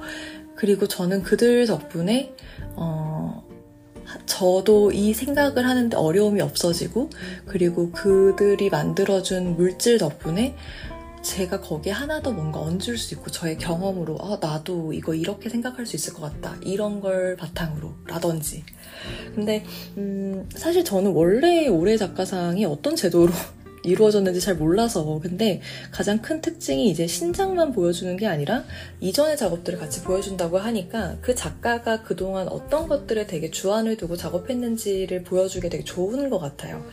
이런 방식을 어쩌다가 선정했는지는 잘 모르겠지만 제도를 바꾸게 된 계기가 뭔지는 잘 모르겠지만 일전에 이제 제가 되게 조, 좋게 보고 참 좋아하는 전시인 그 지금도 하고 있는 국현 덕수공관의 장옥진 전시에서 장옥진 화백님이 스스로 말씀하셨거든요. 음, 내가 뭘 하고 있는지를 알려면 한번 쭉 늘어나 봐야 안다고 내가 한 것들을. 그래서 전시회를 내가 자주 열고 했던 건 뭐 보여주기 위함도 있지만 내가 지금 뭘 하고 있는지를 알고 내가 지금 어느 위치에 있는지도 보고 내가 앞으로 뭘 더 해야 되는지를 알기 위해서 난 전시회를 개최했다. 이렇게 이야기를 했어요. 근데 저는 그게 사실 우리는 그동안 늘 많은 것들이 우리가 경험 속에 쌓여있고 우리의 시간이 사실 나이로 증명하잖아요. 근데 그거를 사실 하나로 쭉 늘려볼 수 있을 만한 기회도 없죠. 우리 공간도 없고. 그냥 늘 그 자체 우리는 하나의 점으로서만 존재를 늘 하죠. 그래서 사실 잊고 있어요. 내가 어떻게 걸어왔는지. 그래서 돌아보면은 사람들이 막 그리고 어떤 인터뷰도 되게 유명하잖아요. 우리가 기차를 타고 가다 보면 일직선으로 쭉 온 것 같은데 돌아보면 길이 굽이굽이 져 있다. 근데 기차도 마찬가지인 것 같아요. 지금 내 눈앞에 보이는 어떤 점을 향해서 가고 있기 때문에 내가 지금 어디까지 왔는지 뒤돌아보지 않으면 알 수 없는 거고 그걸 일렬로 늘여나 보지 못하면 그 전체를 보지 못하면 결국 내가 구불구불하게 왔는지 일직선으로 왔는지 알 수 없는 거죠. 근데 이 장욱진 작가님 얘기대로 예술가들이 가지는 정말 부러운 점 중에 하나는 내가 걸어오는 방향을 내가 만들어낸 창작물을 진열함으로써 어, 알 수 있다는 거죠. 내가 어떻게 무언가를 추구하고 있는지, 그게 잘 발현되고 있는지, 사람들도 그걸 공감해주고 있는지, 그리고 그게 전달되는데 부족한 건 뭔지, 그런 것들을 이제 볼 수 있고, 특히 지금 이렇게 올해 작가상처럼 약간의 그룹전 느낌의 이런 식은 사실 작가님들끼리도 굉장히 서로 자극도 되고 도움도 되는 전시 방식이 아닌가 그런 생각을 조금 해봅니다. 지금 이제 저는 현장에서는 받지 못했습니다. paperless였어서 QR코드로 받을 수 있었거든요. 근데, 어, 오, 여기 지금 리플렛이 그 사이트에 올라와 있어요. 그래서, 아, 이게 어떻게 제도가 변화되었는지도 소개를 해주고 있네요. 저희가 리플렛 없이 봤거든요. 그래가지고 되게 길을 헤매면서 이 작가부터 보는 거 맞냐? 뭐 이런 얘기를 이제 서로 하면서 선생님이랑 봤는데, 아, 좋습니다. 어, 지금 여기서는 순서가, 이 리플렛상의 순서가 갈라포라스 김, 그리고 전소정, 그리고 이강승, 권병준, 이렇게 소개가 되어 있어요. 아마 이렇게 그룹핑이 되나봐요. 근데 전 다행히, 여러분 진짜 다행히, 저는 원래 갈라포라스 김 작가님이랑 이강승 작가님 소개해드리려고 했거든요. 그럼 제가 이렇게 하나씩 나눠서 여러분들께 전달해드리면 될 것 같아요. 챕터 구분해서. 너무 괜찮죠? 그럼 먼저 갈라포라스 김 작가님이랑 전소정 작가님에 대한 paper를 한번 읽어봐 드릴게요. 저도 지금 이거를 처음 보는 거라 제가 본 전시에서 제가 이걸 잘 이해했는지 한번 저도 알아보고 싶긴 하네요. 네. 시작합니다. 갈라포라스 김과 전소정은 마치 인류학, 을 공부하는 외계인과 같은 관찰자적 시점에서 보편적이고 거시적인 질문을 던집니다. 이 작가들의 질문은 특정 지역이나 국적, 인종, 정치사나 사회사적 문제에 초점을 맞추어져 있는 것이 아니라 문제에 초점을 맞춘 것이 아니라 인간과 문명을 구성하는 보편성의 기반을 흔드는 문제의식을 포괄합니다. 긴 호흡으로 인간의 문화와 문명의 변화를 관찰한다는 점에서 갈라포라스 김과 전소정이 사용하는 방법은 스타트렉의 Prime Directive를 연상케 합니다. 광속을 뛰어넘는 워프 기술을 갖지 못한 문명과 첫 번째 접촉을 하기 전 조심스럽게 접근하여 행성의 궤도를 돌며 문명 전체의 명암을 조감하는 것이 이들의 책무입니다. 음, 저는 사실 전소정 작가님 이제 여러분들께 소개하기에는 좀 어렵긴 해요. 왜냐면 제가 너무 이해를 못했어요. 근데 외계인은 맞는 것 같아요. 갔는데 외계인 같은 것들 너무 외계스러운 걸 너무 많이 만나긴 했어요. 작업을. 그래서 보면서 뭘까. 근데 다른 건 모르겠는데 이 전소정 작가님의 작업은 사실 조금 어려웠는데 텍스트에서는 사실 조금 박수가 많이 나왔어요. 전소정 작가님이 추구하시는 어떤 의문 같은 거라든지 뭔가 갖고 계신 어떤 문제의식 같은 거 이런 게 아, 차라리 이분은 글을 쓰시는 게 어떤가라는 생각이 들 정도로 전 좀 멋지다고 생각했어요. 그 생각이. 근데 다만 이제 구현되어 있는 형태가 제가 너무 어려운 거예요. 따라가기가. 제가 너무 모른, 제가 너무 무지해서 그래요. 그건. 너무 무지해서. 그리고 갈라포러스 김 같은 경우에는 그 뭐랄까, 이렇게 외계인까지는 아닌데, 어, 인간이지만 그 문제에 있어서 본인은 외부인인 것처럼 구는 느낌을 좀 받긴 했어요. 관련이 없는 사람처럼. 그래서 저는 어, 약간 되게 그런 태도도 되게 신기하더라고요. 되게 남같이 딱 있는 어떤 문제나 사안에 있어서 자기 책임이 하나도 없는 것 같은 느낌으로 딱 있는데 어, 물론 사실 시대적으로 물론 그렇죠. 책임이 없긴 한데 어, 근데 이렇게 이렇게 되게 좀 약간 뭐라 그럴까 되게 음, 상막하 상막하다 그래야 될까요? 저는 좀 그렇게 느꼈어요. 뭔가 이렇게 따뜻한 어떤 그런 걸 유발하기보다 전시된 작품들을 보면서 아 이런 문제의식 맞아 맞아 공감해 진짜 공감 많이 했던 전시이긴 해요 근데 진짜 공감하면서도 작가님이 해결하는 방식에 대해서는 사실 완전 공감하지는 못했어요 사실 약간은 좀 저는 좀 비동의에 가까웠어요. 이런 식으로 근데 해결하는 건 난 동의하고 싶지 않다. 그게 어쩌면 갈라포러스 김 작가님이 작품을 구현해 내시면서 가지고 있는 본인의 태도, 위치, 그리고 내가 문제의식을 느끼고 그걸 해결하는 데 있어서 보여주고 있는 그 방법이요. 그게 저한테는 좀 잘 맞진 않았었나 봐요. 그래서 저는 그렇게 뭔가 나에겐 아무 책임이 없어 라고 하면서 이렇게 무결하다고 하면서 서 있는 그런 태도를 저는 별로 이렇게 좋아하지 않는데 기꺼이 내 몸에 진흙이 묻어도 뛰어들어야 돼. 약간 저는 이런 스타일인데 근데 이제 되게 갈라프라스 김 작가님 작업은 뭔가 굉장히 내 손에는 묻히고 싶지 않고 대신 문제가 있으면 내가 얘기할 텐데 해결은 뭐 잘 깔끔하게 약간 이런 느낌 같았어요. 그래서 되게 도회적이면서 뭔가 엄청 하여튼 저는 거리 그러니까 내 친구 중에 만약 이런 친구가 있다. 학교에 갔는데 이런 친구가 있다. 그럼 저는 친구를 못 할 것 같더라고요. 그래서 보면서 그냥 음, 진짜 공감되는 얘기인데 되게 동의하기는 어렵다. 이게 되게 저도 묘한 기분을 느꼈어요. 그래서 여러분들께 이제 작업을 하나씩 소개를 해드릴게요. 아, 근데 여기 paper 정리가 너무 잘 되는데. 근데 이거 좀 종이로 뽑아서 놔주지. 그럼 진짜 잘 읽어보면서 전시 봤을 텐데. 근데 또 환경을 생각하려면 휴대폰으로 보는 게 좋긴 하죠. 그럼 먼저 갈라포라스 김 작가님, 제가 지금 약간 되게 묘하게 설명드렸잖아요. 그러니까 어떤 느낌이신지 조금 더 와닿을 수 있도록 제가 어, 여기 페이퍼에 소개되어 있는 부분 알려드리고 그리고 어, 여기서는 이제 큰 맥락에서 작가님의 그런 방향을 소개하는데 제가 디테일한 작품들의 사례들도 같이 소개를 좀 드려볼게요. 그러면 여러분들께서 작업이 어땠는지가 조금 그려지실 거예요. 그러면 먼저 갈라포라스 김 작가님 소개해 드릴게요. 시작합니다. 갈라포라스 김은 LA와 런던을 오가며 활동하는 작가입니다. 작가는 사회적이고 정치적인 context가 언어학과 역사학, 보존의 영역에 있는 소리, 언어, 역사와 같은 무형의 유산을 규정하고 정의하는 방식에 관심을 가지고 있습니다.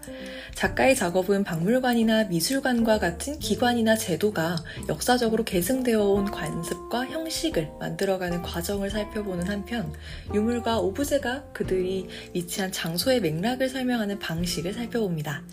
갈라포라스 김은 MUAC 멕시코 시티, 카디스트 파리, 아만트 재단 뉴욕, 가스트웍스 런던과 어, CAM, STL, 세인트 루이스 등에서 개인전을 개최하였으며 2019년 휘트니 비엔날레와 2019년 우랄 산업 비엔날레, 2021년 광주 비엔날레, 2021년 상파울루 비엔날레, 2022년에서 2023년 제주 비엔날레, 2022년에서 2023년 리버풀 비엔날레 등에 참여했습니다.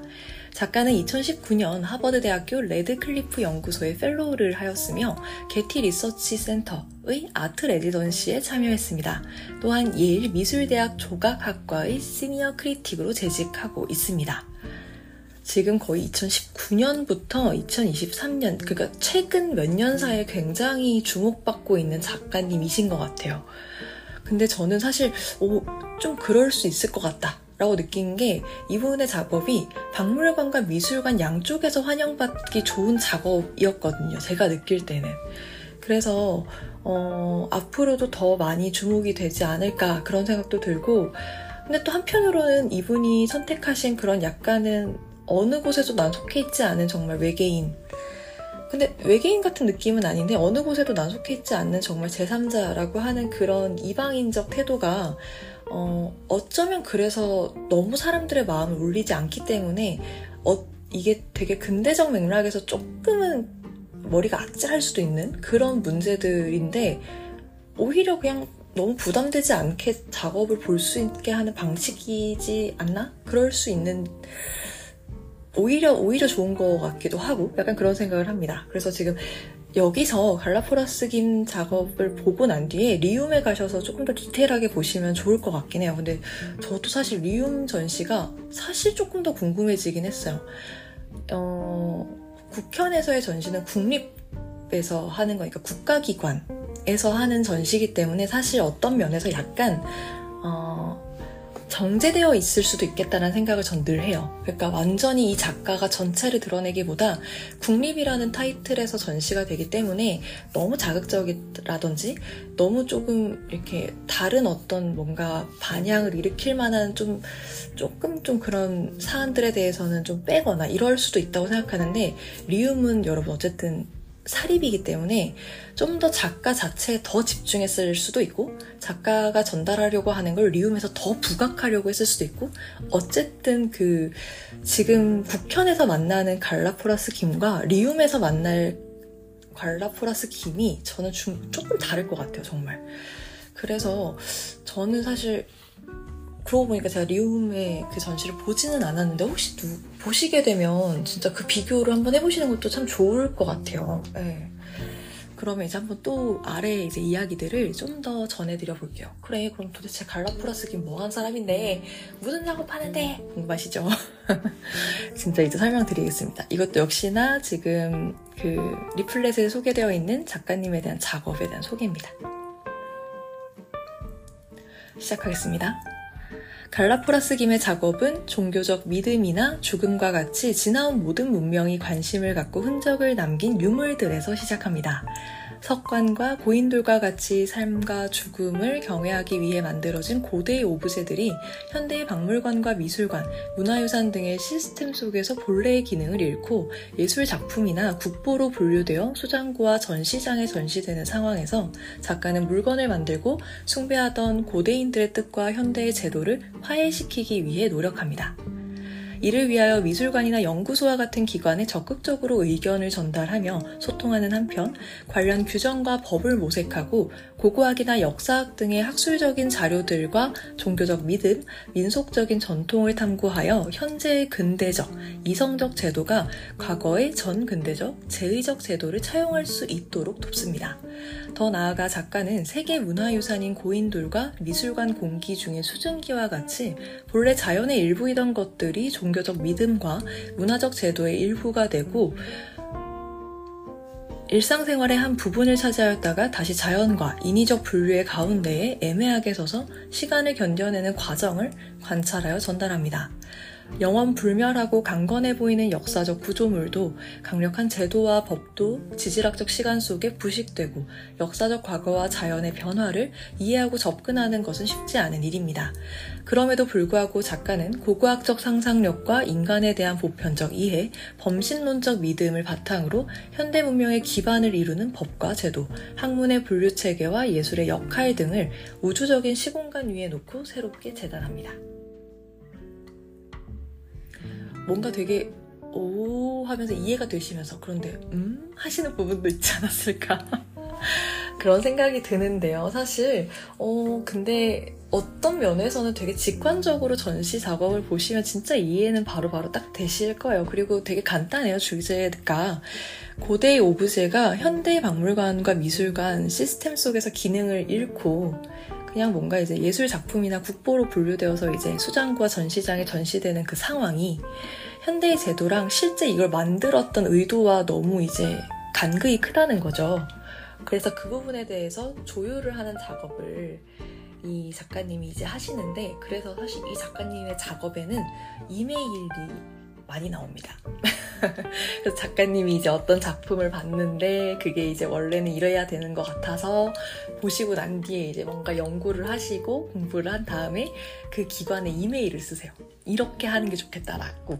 그런 것들이 이제 쭉 같이 나와서 보다 보면 사실 되게 멋있어요. 왜냐하면 그런 작업들을 보고 뭔가 고민을 해보시는 거잖아요. 이게 보는 사람으로 하여금 우리도 사실 어쩌면 이 어떤 유물을 만날 때 실제 유물이 원래 가지고 있었을 기능과 음, 역할과는 이제 뭐랄까 격리된 상태에서 우리가 그걸 보고 문자로만 이해를 하기 때문에 와닿지는 않는 거예요. 그 예를 들어 석관이나 고인돌 뭐 그 외 뭐 기타 여러 부장품들 같은 걸 만나면 그 당시에 이제 우리가 뭐 부장품 여러분 많이 생각나실 거 아니에요. 특히 뭐 경주박물관 이런 곳 가면 발굴품들은 죄다 이제 죽은 사람들 죽은 그 우리 사자를 위해서 뭔가 이렇게 추모의 마음으로 담아낸 것들인데 사실 진열되어 있는 걸 보면 특히 금관 이런 걸 보면 우리는 예쁘다, 화려하다 이렇게 생각하지 그 금관을 부장할 당시의 사람들의 마음이라든지 그 금관을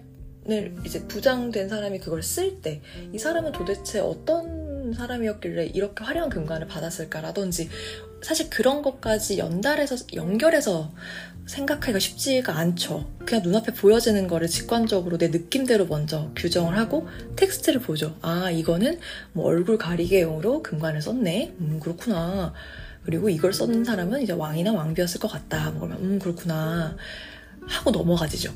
근데 이제 갈라포라스 김 작가님은 어쩌면 그런 부분에서 오는 그러니까 결국은 사실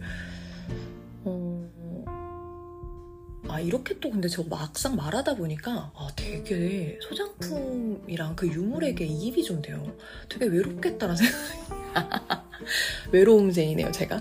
예, 갑자기 이제 그 사람들 그런 유물의 입장에서는 내가 원래 의도가 분명 있고 나는 의미가 있는데 우리도 사람들 저는 좀 그래요.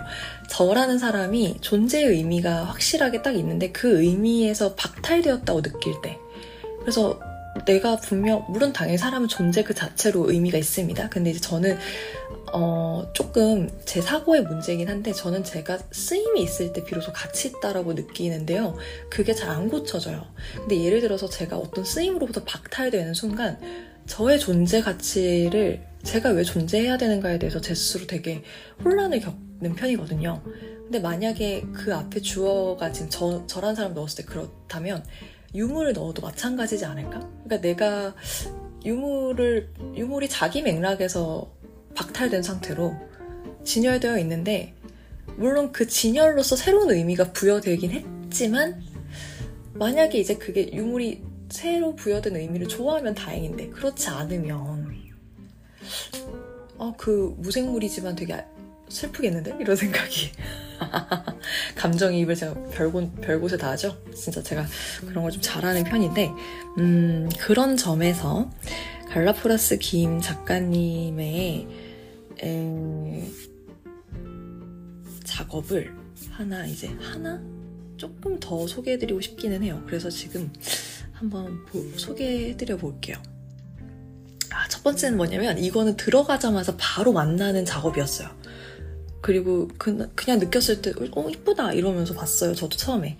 근데 이게 제목이 뭐냐면, 피바디 박물관에 소장된 비를 위한 303점, 303점의 제물들. 이라는 거고 2021년 작업인데 종이에 색연필과 플래시 물감을 써서 오 이게 되게 큰 작업이었네요. 183에 183 정사각형이었어요. 일단 제가 최근에는 거의 웬만하면 그 뭐죠? 그 아크릴 페인트를 많이 봐가지고 아크릴 페인트가 되게 예쁘고 쨍한데 저는 약간 최근에 맑고 투명한 작업들이 그래서 더 오히려 와닿더라고요. 그래서 수채화나 지금 이 색연필 작업이라서 이게 조금 더 그리고 생생하게 와닿았나 봐요. 그래서 보면서 어머 하면서 잘 봤거든요. 그럼 뭐 되게 어떤 느낌이냐면 이렇게 잘 짜여진 수납장에 뭐가 이렇게 잘 진열되어 있어요. 정리가 아주 잘 되어 있는 거예요. 그래서 얘 같은 이 작업의 경우에는 음, 실제로 그 작가님이 쓰신 아, 아 아니다 이거 작업에 대한 소개가 있긴 있었네요 다행입니다 요거 한번 제가 소개해 드릴게요 아 근데 이 작업을 소개해 드리면서 이메일도 한번 읽어봐 드릴게요 네. 어, 아까 이야기 드렸던 피바디 박물관에 소장된 비를 위한 303점의 제물들 네, 비가 그거예요. rain. rain을 위한 303점의 제물들입니다. 어, 갈라포라스 김은 하버드 대학 피바디 박물관에서 멕시코의 유카탄 반도에 위치한 고대 마야 문명의 신비로운 천연 동굴로 알려진 치첸 이차의 신성한 세노테에서 발굴되고 옮겨진 유물들을 발견하면서 이 유물을 둘러싼 역사적, 법적 소유권에 대해 고민합니다. 굉장하죠? 20세기 초반 약 3만 점에 달하는 유물과 유해들은 미국의 박물관으로 옮겨지고 그 과정에서 원소유주인 마야의 비의 신 차크로부터 멀어져 건조하고 차크의 빗물이 닿을 수 없는 환경에 놓입니다. 이에 작가는 피바디 박물관 관장 제인 피커링에게 편지를 보내 이 유물에 떨어져 나온 조각을 모아 빗물을 만나게 하고 물에 잠겨 본래 수행하던 제의적 기능을 할 수 있기를 제안합니다. 작가는 중앙아메리카 열대 식물인 코펄 나무의 수지, 레진입니다. 이 수지와 피바디 박물관 수장고에서 보관되던 유물들에게 떨어져 나온 먼지를 모아 새로운 오브제를 만들고 이 오브제가 빗물과 만날 수 있는 작업을 설치하였습니다. 국립현대미술관에서는 소나무의 송진을 이용해 유물의 먼지가 물과 만날 수 있도록 재제작한 작업을 선보입니다. 어떤 느낌이신지 좀 오시나요? 예, 이게 고민만 하고 문제가 있어요 라고만 제시하면 사실 되게 뭐야 이렇게 할 수 있는데 그것에 대한 이제 대응까지 그리고 어떻게 하면 좋을지에 대한 방안까지 아이디어를 내시는데 그 방안이 바로 작가님의 작품입니다. 그래서 음 사실 이제 또 그림은 제가 사실 어 음, 그림 음, 이게 그러니까 결국 그림하고 뒤에 그래서 그 송진을 이용해서 유물의 먼지가 물을 만날 수 있도록 한 그 입체 오브제가 있어요. 그래서 그렇게 두 개를 같이 한번 소개를 드려보면 관장님께 쓴 이메일이 정말 이제 국어로 구격되어 있는데 그 특유의 그 영업 영문체 있잖아요. 그 느낌이 되게 잘 살아 있는. 예, 그게 참 하여튼 되게 재밌었어요. 전 그래서 이메일 보는 재미도 있었는데 이메일도 한번 소개를 해드려 볼게요. 피바디 박물관이 소장하고 있는 그 이제 작업이죠. 그래서 어, 예. 한번 이메일 소개해 드릴게요. 갈라포라스 김 선생님께서 피커링 관장님, 피바디 박물관의 피커링 관장님께 쓴 겁니다. 피커링 관장님께 피바디 박물관이 소장하고 있는 치첸 이차, 멕시코 중부에 있는 고대 마야족 도시의 대유적에 이 치첸 이차의 신성한 천연 동굴 세노테에서 발굴된 유물들에 대한 기록을 확인할 수 있게 도와주셔서 진심으로 감사드립니다. 지난 회의 때 말씀드린 바와 같이 저는 이러한 제의적인 도구들이 미술관이나 박물관에 의해 역사적인 유물로 분류 및 전시, 소장되어 본래의 기능을 잃어버리는 상황에 관심을 갖고 있습니다. 해당 유물들은 본래 마야의 비의 신 차크에게 헌납되어 세노테의 물 아래 잠겨 동굴을 벗어나서는 안 되었을 봉헌물입니다. 이 유물들의 출처가 쓰인 문서에 따르면 이들은 법률 문서에 의해 원래 있어야 할 장소에서 옮겨져서 현 소장처인 피바디 박물관으로 이관되었다는 것이 명백해 보입니다. 그러나 이 유물들의 원소유주인 비의 신, 비는 여전히 존재하고 있습니다. 봉헌물들은 세노테의 물에 잠겨 있었기 때문에 몇 세기에 걸쳐 보존될 수 있었습니다. 하지만 박물관과 보존사들에 의해 발굴 및 복원 과정에서 물로부터 멀어지면서 본래의 성격은 바뀌고 현재 이들은 그저 과학적인 복원 방식에 의해 간신히 형태를 유지하고 있는 먼지 입자들에 불과합니다. 피바디 박물관의 유물 보존 방식은 먼지를 과거의 형태에 가두어 보존하고 있는 것에 불과합니다. 박물관의 수장고는 특히나 매우 건조한 특성을 가진 공간으로 수면 아래 잠겨있던 유물들의 과거와는 정반대의 조건이며 이들이 역사적 유물로 분류됨에 따라 비의 신과의 교신은 더더욱 어렵게 되었습니다. 박물관은 단순히 유물의 물리적 형태의 보존만 아닌 비물질적이고 정신적이며 제의적인 기능들 또한 보존해야 합니다. 우리로서는 비의 신이 무엇을 원하는지 어렴풋이 유추할 수밖에 없기에 유물이 본래 가지고 있던 제의적인 면들을 재구성하여 의식을 수행할 수 있는 방안들을 모색해야 할 것입니다. 이러한 이유로 유물들로부터 떨어져 나와 수장고에 있던 자네들이 다시 여러 방법으로 물을 만날 수 있도록 먼지들을 모아 전달해 주셔서 감사합니다. 이 유물에 대한 여러 이해관계와 서로 다른 기능들이 함께 공존할 수 있는 방식이 있을 것이라고 믿고 있기에 해당 편지의 아이디어 몇 가지를 첨부해 보냅니다. 이 건조한 풍경을 해결할 수 있는 강수의 방안들을 함께 논의해 나갈 수 있길 바랍니다. 제 제안에 귀 기울여 주시고 함께 노력해 주셔서 감사드리며 회신 기다리겠습니다. 진심을 다하여 갈라포라스 김 드림. 굉장히 논리적으로 글을 쓰시면서 단호하게 이야기를 하고 있습니다. 그래서 이제 고민한 끝에 유물 자체를 돌려주는 건 제일 좋은 방안이지만 사실 불가능하죠. 오늘날의 그 법률적인 문제 같은 것들이 이제 많이 섞여 있으니까요. 그래서 이 유물들이 사실 결국은 시간이 지나면 어쩔 수 없이 유물은 계속해서 어 그쵸. 그 시간에 의해서 당연히 이게 좀 뭐라 그래야 될까? 음, 파손 이런 건 아닌데 그냥 약간씩 상해갈 수밖에 없죠. 그리고 그 상해가는 과정에서 나오게 되는 이제 어, 뭐 파편이나 잔여물이나 뭐 이런 것들이 생길 텐데 어, 아니면은 그 유물이 잘 있는데 그 유물을 덮는 먼지. 진짜 여기서 표현하는 그 먼지. 그런 걸 이제 모으게 되는 거죠. 그래서 이제 그런 것들을 잘 모아서 아까 여기 글에서 이야기한 것처럼, 음, 빗물을 만날 수 있게 레진이랑 그 먼지를 모아서 오브제를 새로 만들고 그걸 어쩌면 이제 그 잘은 모르겠습니다만 그 치첸 이사 그 세노테 근처 어딘가에 뭔가 새로운 오브제를 만들지 않았을까 그런 생각이 들기도 해요. 그래서 지금 이제 그 국현에는 어떻게 되어 있냐면 건조한 풍경을 위한 강수 이렇게 해서 2021년에 만든 그전 처음에 약간 어, 뭐 양갱인 줄 알았어요. 뭐야 이거는 호박이야 양갱이야 뭐 그 호박 바, 그 보물 아시죠? 그래서 이게 그겁니다. 코, 코 뭐야? 코펄 코펄 피바디 박물관 수장고의 먼지 전시기관의 빗물 공급 구조 빗물과 편지 그래서 가변 크기 작가 소장인데 국립현대미술관 프로덕션 동시대 미술크루에서 2023년에 이걸 재현을 한 것 같아요. 근데 잘은 모르겠는데 어떤 그 아래에서 뭐 이렇게 약간 이렇게 구멍이 송송 뚫린 곳에 그냥 이게 진열되어 있는데 아, 정확하게 사실 근데 잘 모르겠어요. 그러니까 이, 이, 이, 이 전시도 어떠냐면 약간 글이 너무 중요한 전시예요. 그냥 보면 진짜 이해가 안 되고 글이 너무 중요한 전시입니다. 그래서 가서 이제 여러분들께서 많은 텍스트들을 계속 읽어보셔야 될 수 있는데, 어, 근데 그걸 읽어보면 사실, 아, 이야기를 뭘 하려고 하는지는 알 수 있어요. 그리고, 음, 그게 이런 의미구나 하고 이해까지 하는 것도 완벽해집니다. 그리고 다행히도 너무 복잡하지는 않아서, 나는 어떨까라고 하는 생각까지도 할 수 있게끔 그 여유가 충분히 있어요, 전시가. 그래서 저는 뭐 나쁘지 않았다고 생각합니다. 우리와 굉장히 가까운 작업이 하나 있어요. 이거는 제가 이제 마지막으로 갈라프라스 김에 대한 작업으로 소개를 해보려고 하는데 소개를 한번 드려보겠습니다.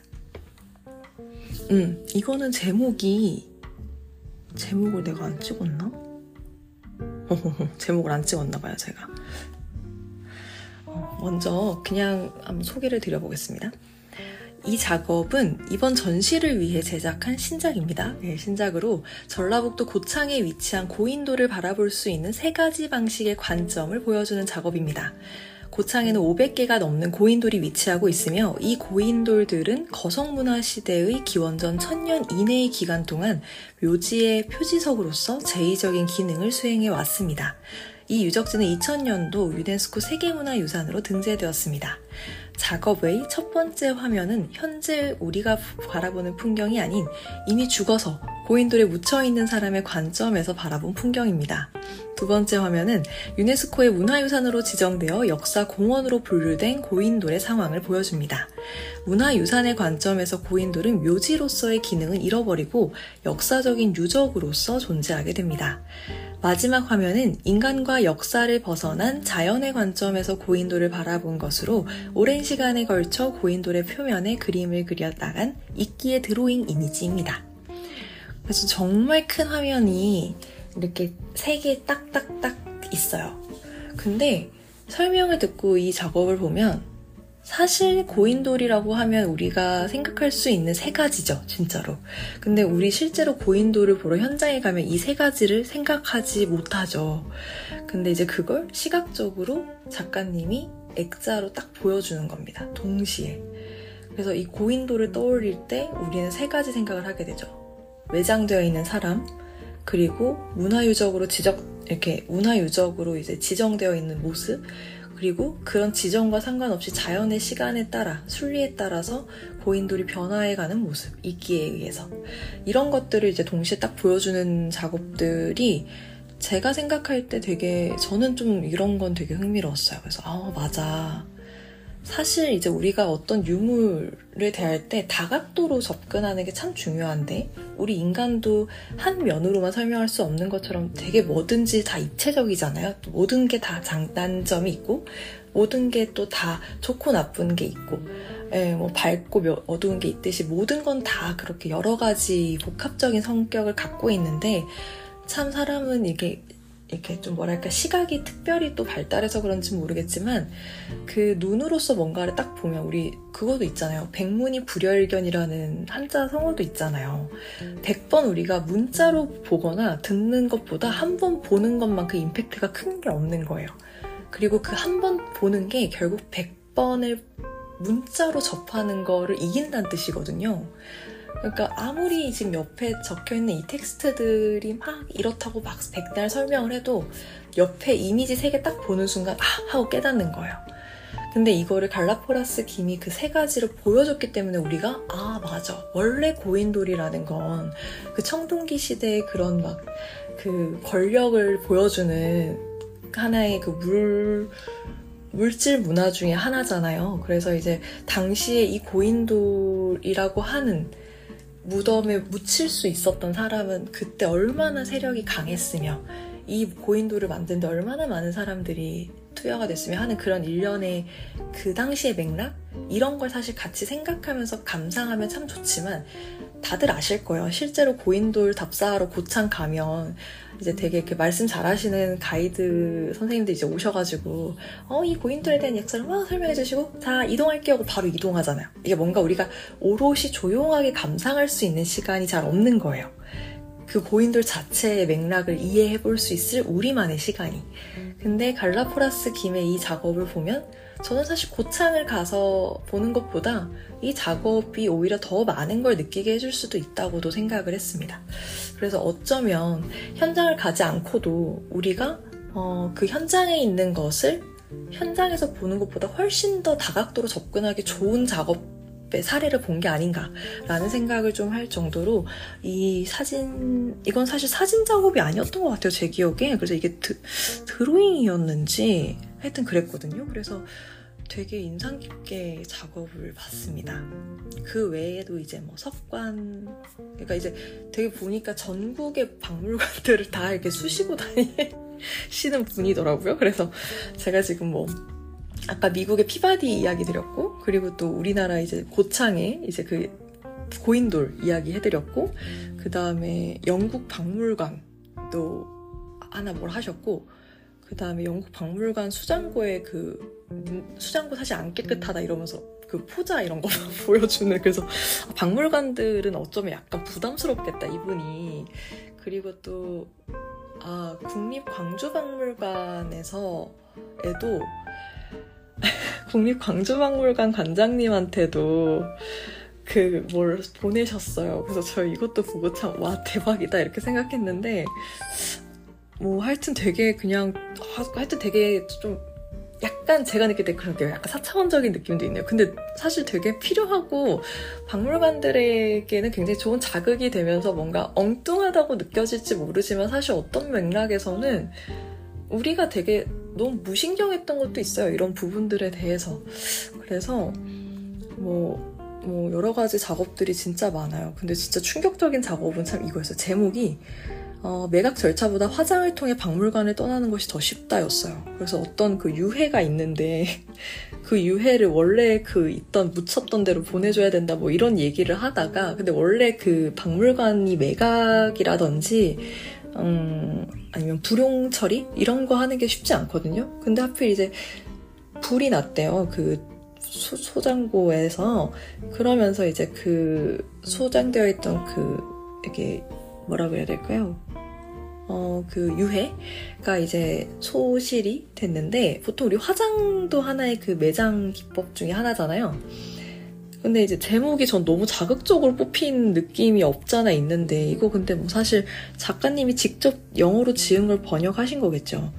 Living the institution through cremation is easier than as a result of a dis, dis, 디어세션 policy 맞는지 모르겠습니다. 근데 어쨌든 그러니까요. 전 그래서 매각 절차보다 화장을 통해 박물관을 떠나는 것이 더 쉽다? 그럼 박물관 사람들은 뭐가 되는 거예요?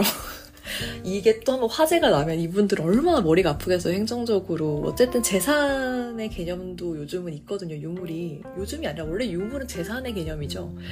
근데 이제 뭐랄까, 그러니까 갈라포라스 김은 과연 어느 시대 사람인가?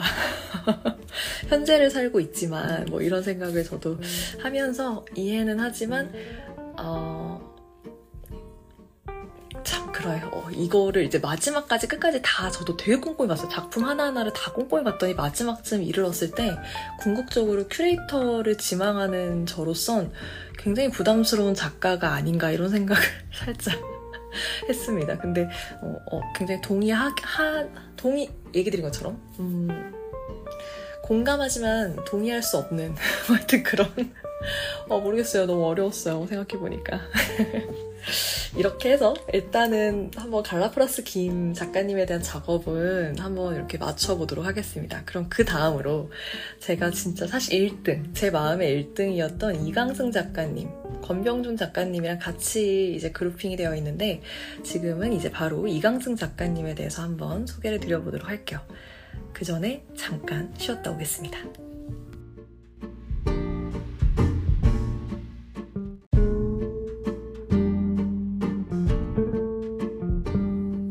돌아왔습니다. 바로 이어서 이강승 작가님 소개해 드릴게요. 일단 권병준 작가님이랑 같이 이렇게 또 비슷한 문제의식을 제시해 주셨나봐요. 두 분에 대한 약간 큰 틀, 어, 여기 리플렛에 소개되어 있는 내용 읽어드리겠습니다. 이강승과 건병준은 보다 적극적으로 인간의 역사와 문명의 기준에 개입하여 사회에서 추방되거나 잊혀진 역사를 탐구하고 미시적인 관점에서 대안을 찾거나 도전적인 방식으로 실천을 모색합니다. 이들의 작업은 공동체 안에서 가시적으로 혹은 비가시적으로 나뉘어져 있는 인간과 비인간, 이웃과 이방인, 난민과 정착민, 정상과 비정상의 교차점을 탐색하고 연결함으로써 이전에 없던 지식과 사실적, 경험적 인식을 생성해내고자 합니다. 작가들이 택하는 방법론은 서로 다르지만 간단하면서도 본질적인 부분을 건드린다는 점에서 공통점을 갖습니다. 이강승의 이야기 발굴을 통한 새로운 지식의 생산과 권병준의 로봇을 이용한 인간 공동체의 무한 확장은 뒤돌아보지 않고 거침없이 직진하는 인간 사회의 거센 흐름에 여러 복잡한 갈래를 만들어냅니다. 이들이 새로 파내는 물줄기들은 아직 도착하지 않은 새로운 세계에 관한 이야기이며 미래의 가능성에 관한 보다 적극적인 희망입니다. 확실히 조금 느낌이 딱 다르시죠? 앞서서 소개드렸던 두 작가님, 갈라프라스 김과 전소정 작가님은 약간 인류학, 인간학을 공부하는 외계인의 그 관찰자적 시점이라고 말했지만 이강승 작가님과 권병준 작가님은 적극적으로 인간의 역사와 문명에 개입하는 모습을 보여준다라고 이제 적혀 있습니다. 정말 적극적으로 개입하고 있음이 저도 진짜 많이 느껴졌어요. 그래서, 어, 특히 이강승 작가님 작업을 이제 소개를 드릴 텐데, 어, 처음에는 뭐지? 하고 의아했다가 이해를 한 순간부터 어떤 자료들을 보는 게 막 겁이 날 정도로 막 너무 무섭더라고요. 왜냐면 너무 감정이 올라와서 제가, 어, 막, 너무 미안한 마음? 그리고 막, 너무, 그냥 너무 미안한 마음이 컸고, 그리고 보면서 막, 특히 그 영상 작업이 있어요. 무용수들이, 무용수들이 나오는. 근데 진짜 눈물이 나더라고요, 보는데. 그냥, 그래서, 너무 마음이 아프고 미안하고 얼마나 외로웠을까를 또 한 번 더 느꼈고 그 주제가 또 그렇거든요. 그래서 제가 사실 되게 공감을 좀 원래도 잘하는 편인데 어떤 거에 몰입, 이 약간 감정이입 이런 것도 되게 잘하는데 특히 그런 걸 더 건드려주는 작업들을 만나면 진짜 막 심, 심하게 마음에 울림이 생겨요. 그래서 다행히 뭐 전시 보면서 울진 않았는데 누가 옆에서 울었으면 저 울었을 거예요 아마. 그래서 한번 제가 이제 저도 1등, 같이 보러 가셨던 선생님도 1등. 저희 선생님 막 인간과 비인간 이거 진짜 너무 지겹다. 맨날 이 얘기 한대요. 선생님 현대미술 전공하셨는데, 근데 저는 그걸 구분하는 거를, 저는 제가 중세미술 어쨌든 조선시대를 전공했기 때문에 그 구분 자체가 전 되게 새로웠 거든요. 근데 현대미술 하시는 선생님들한테는 그게 굉장히 익숙한 구분이고, 그 늘 하는 얘기래요. 그래서 막, 아, 진짜요? 이랬는데, 둘 다 사실 별 정보 없이 들어갔다가, 이강승 작가님 작업에 둘 다 1등. 저는 저대로 다른 이유로, 선생님 선생님대로 다른 이유로.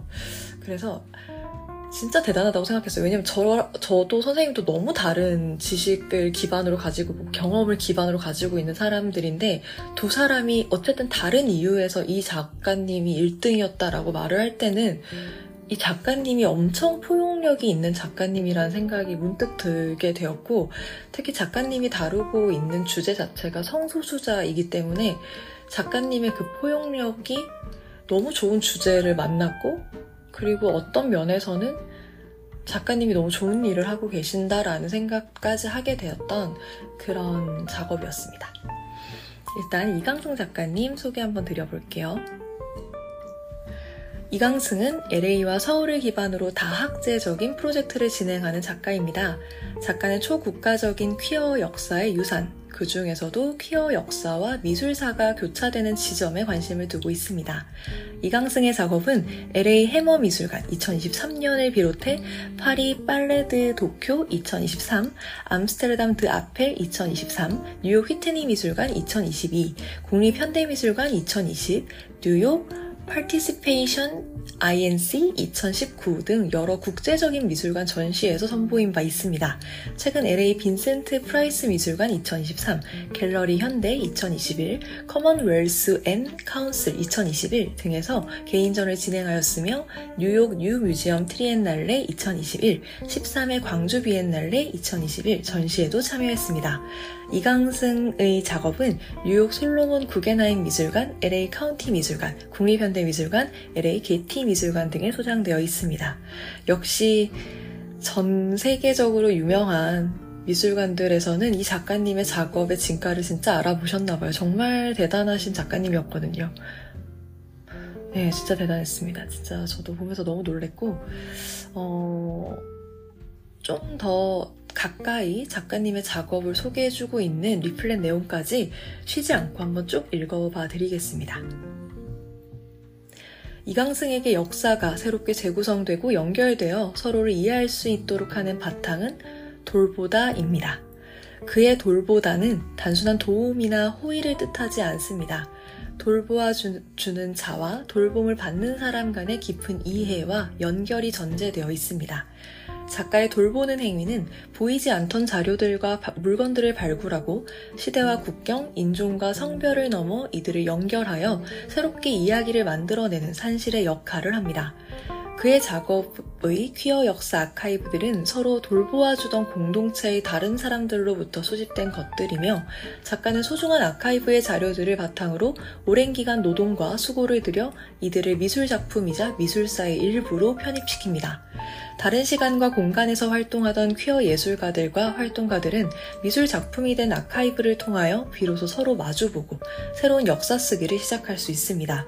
한편으로 이들이 남긴 오브제와 파편들은 물건들의 알레고리를 통해 메멘토 모리, 죽는다는 것을 기억하라를 상징하던 플랑드르의 정무라처럼 굳건히 버티고 선 현재의 소멸을 떠올리게 합니다.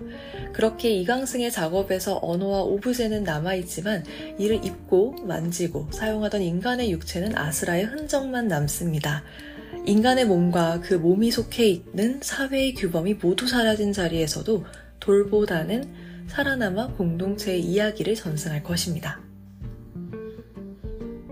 음, 어, 이게 조금 와닿으셨을까요? 어떻게 제가 텍스트를 잘 읽어드렸을까? 저도 조금 나름 이제 제 나름 이해하는 바대로 끊어서 읽어드린다 보니 읽어 드렸는데 여러분 이거 그 MMC 사이트에 들어가시면 보실 수 있어요 이 리플렛을. 그래서 이강승 작가님 거를 비롯해서 이제 모든 작가님들. 정말 이번에 작가님들 진짜 다 좋으셨거든요. 그래서 텍스트들을 한번 읽어보시는 걸 너무 추천을 드립니다. 여기서의 그 돌보다는 우리 take care 할 때 그 care를 이야기하고요. 그리고 정말 말 그대로 음, 아카이브라고 하는 힘이 굉장히 크고 지금은 많이 주목하고 있죠. 그리고 또 주변 친구 중에 이제 너무 저도 참 좋은 게 미술관에서 일하면서 정말 다양한 직군을 만났는데 그 중에 한 친구도 아키비스트거든요. 근데 이 뭔가를 기록하고 정리하고 모은다라는 그 행위가 어 최근에 들어서 생긴 그러니까 결국 박물관도 아카이브에서 시작된 거죠. 박물이라고 하는 것도. 근데 이게 모여서 결국 눈으로 드러날 때 그게 갖는 힘이 얼마나 큰가. 마치 이제 구전되어 오던 어떤 옛날 얘기가 글자로 쓰여질 때 그게 책으로 나오기 시작하면서 갖게 되는 힘 그리고 그 이후에 그것들이 또 여러 버전이 나오면서 하나로 아카이빙 되었을 때 또 보여주는 어떤 맥락 이런 게 굉장히 저는 힘이 점점 커진다라고 생각을 하는데 지금 이것도 마찬가지인 것 같아요. 개개인의 이제 퀴어 어, 퀴, 이렇게 어떻게 표현하셨죠? 퀴어 예술가라고 쓰셨죠? 예. 개개인의 퀴어 예술가들이 각자 정말 저마다의 위치한 곳에서 노력을 하고 무언가들을 남겨왔는데 사실 참 누구도 주목을 하거나 그러지 못하고 있었던 거죠. 근데 그걸 이강승 작가님이 주목을 하면서 스스로 먼저 돌봄을 어, 실천하시는 거죠. 그래서 전 세계에 흩어져 있었던 사실 퀴어라고 하는 예술가들이 혼자가 아니다. 라는 것들을 어, 아카이브 자료를 통해서 구축해내시고, 그리고 그거를 본인이 예술가이고 작가다 보니까 예술로서 승화해냄으로써, 그리고 본인이 그 미술사에 편입이 되면서 그 모든 퀴어의 역사들이 미술사의 한 장르와 소재로서 들어올 수 있게끔 하는, 아, 저는 이게 정말 개인이 어떻게 이렇게까지 할 수 있을까라는 생각이 전 들 정도로 정말 대단하신 분이라고 생각을 해요. 그래서 음, 작업들이 진짜 어, 처음 들어갈 때 사실 조금 잉 하면서 들어가실 확률이 커요. 뭐징 이러면서. 근데 어, 저는 제가 일단 잘 몰라서 제가 뭐 이렇게 그, 글자 읽는 걸 좋아하긴 하는데 문장을 빠르게 캐치해내는데 좀 약해요. 근데 어, 같이 보러 간 선생님은 인트로에서부터 먼저 딱 뭔가를 느끼셨나 봐요. 그래서 굉장히 이제 선생님은 선생님 속도로 딱 보시길래 저도 그럼 제 속도로 봐야겠다고 봤는데 아 마지막에는 정말 둘 다 참 둘이 비슷하게 나왔던 것 같아요. 어떤 전시실에서는 제가 먼저 나와서 기다리고 어떤 곳에서는 선생님이 먼저 나와서 기다리고 이랬거든요. 근데 이 전시는 둘 다 거의 같이 다 보고 나왔던 것 같아요. 그래서 아 진짜 약간 못 떠나겠더라고요.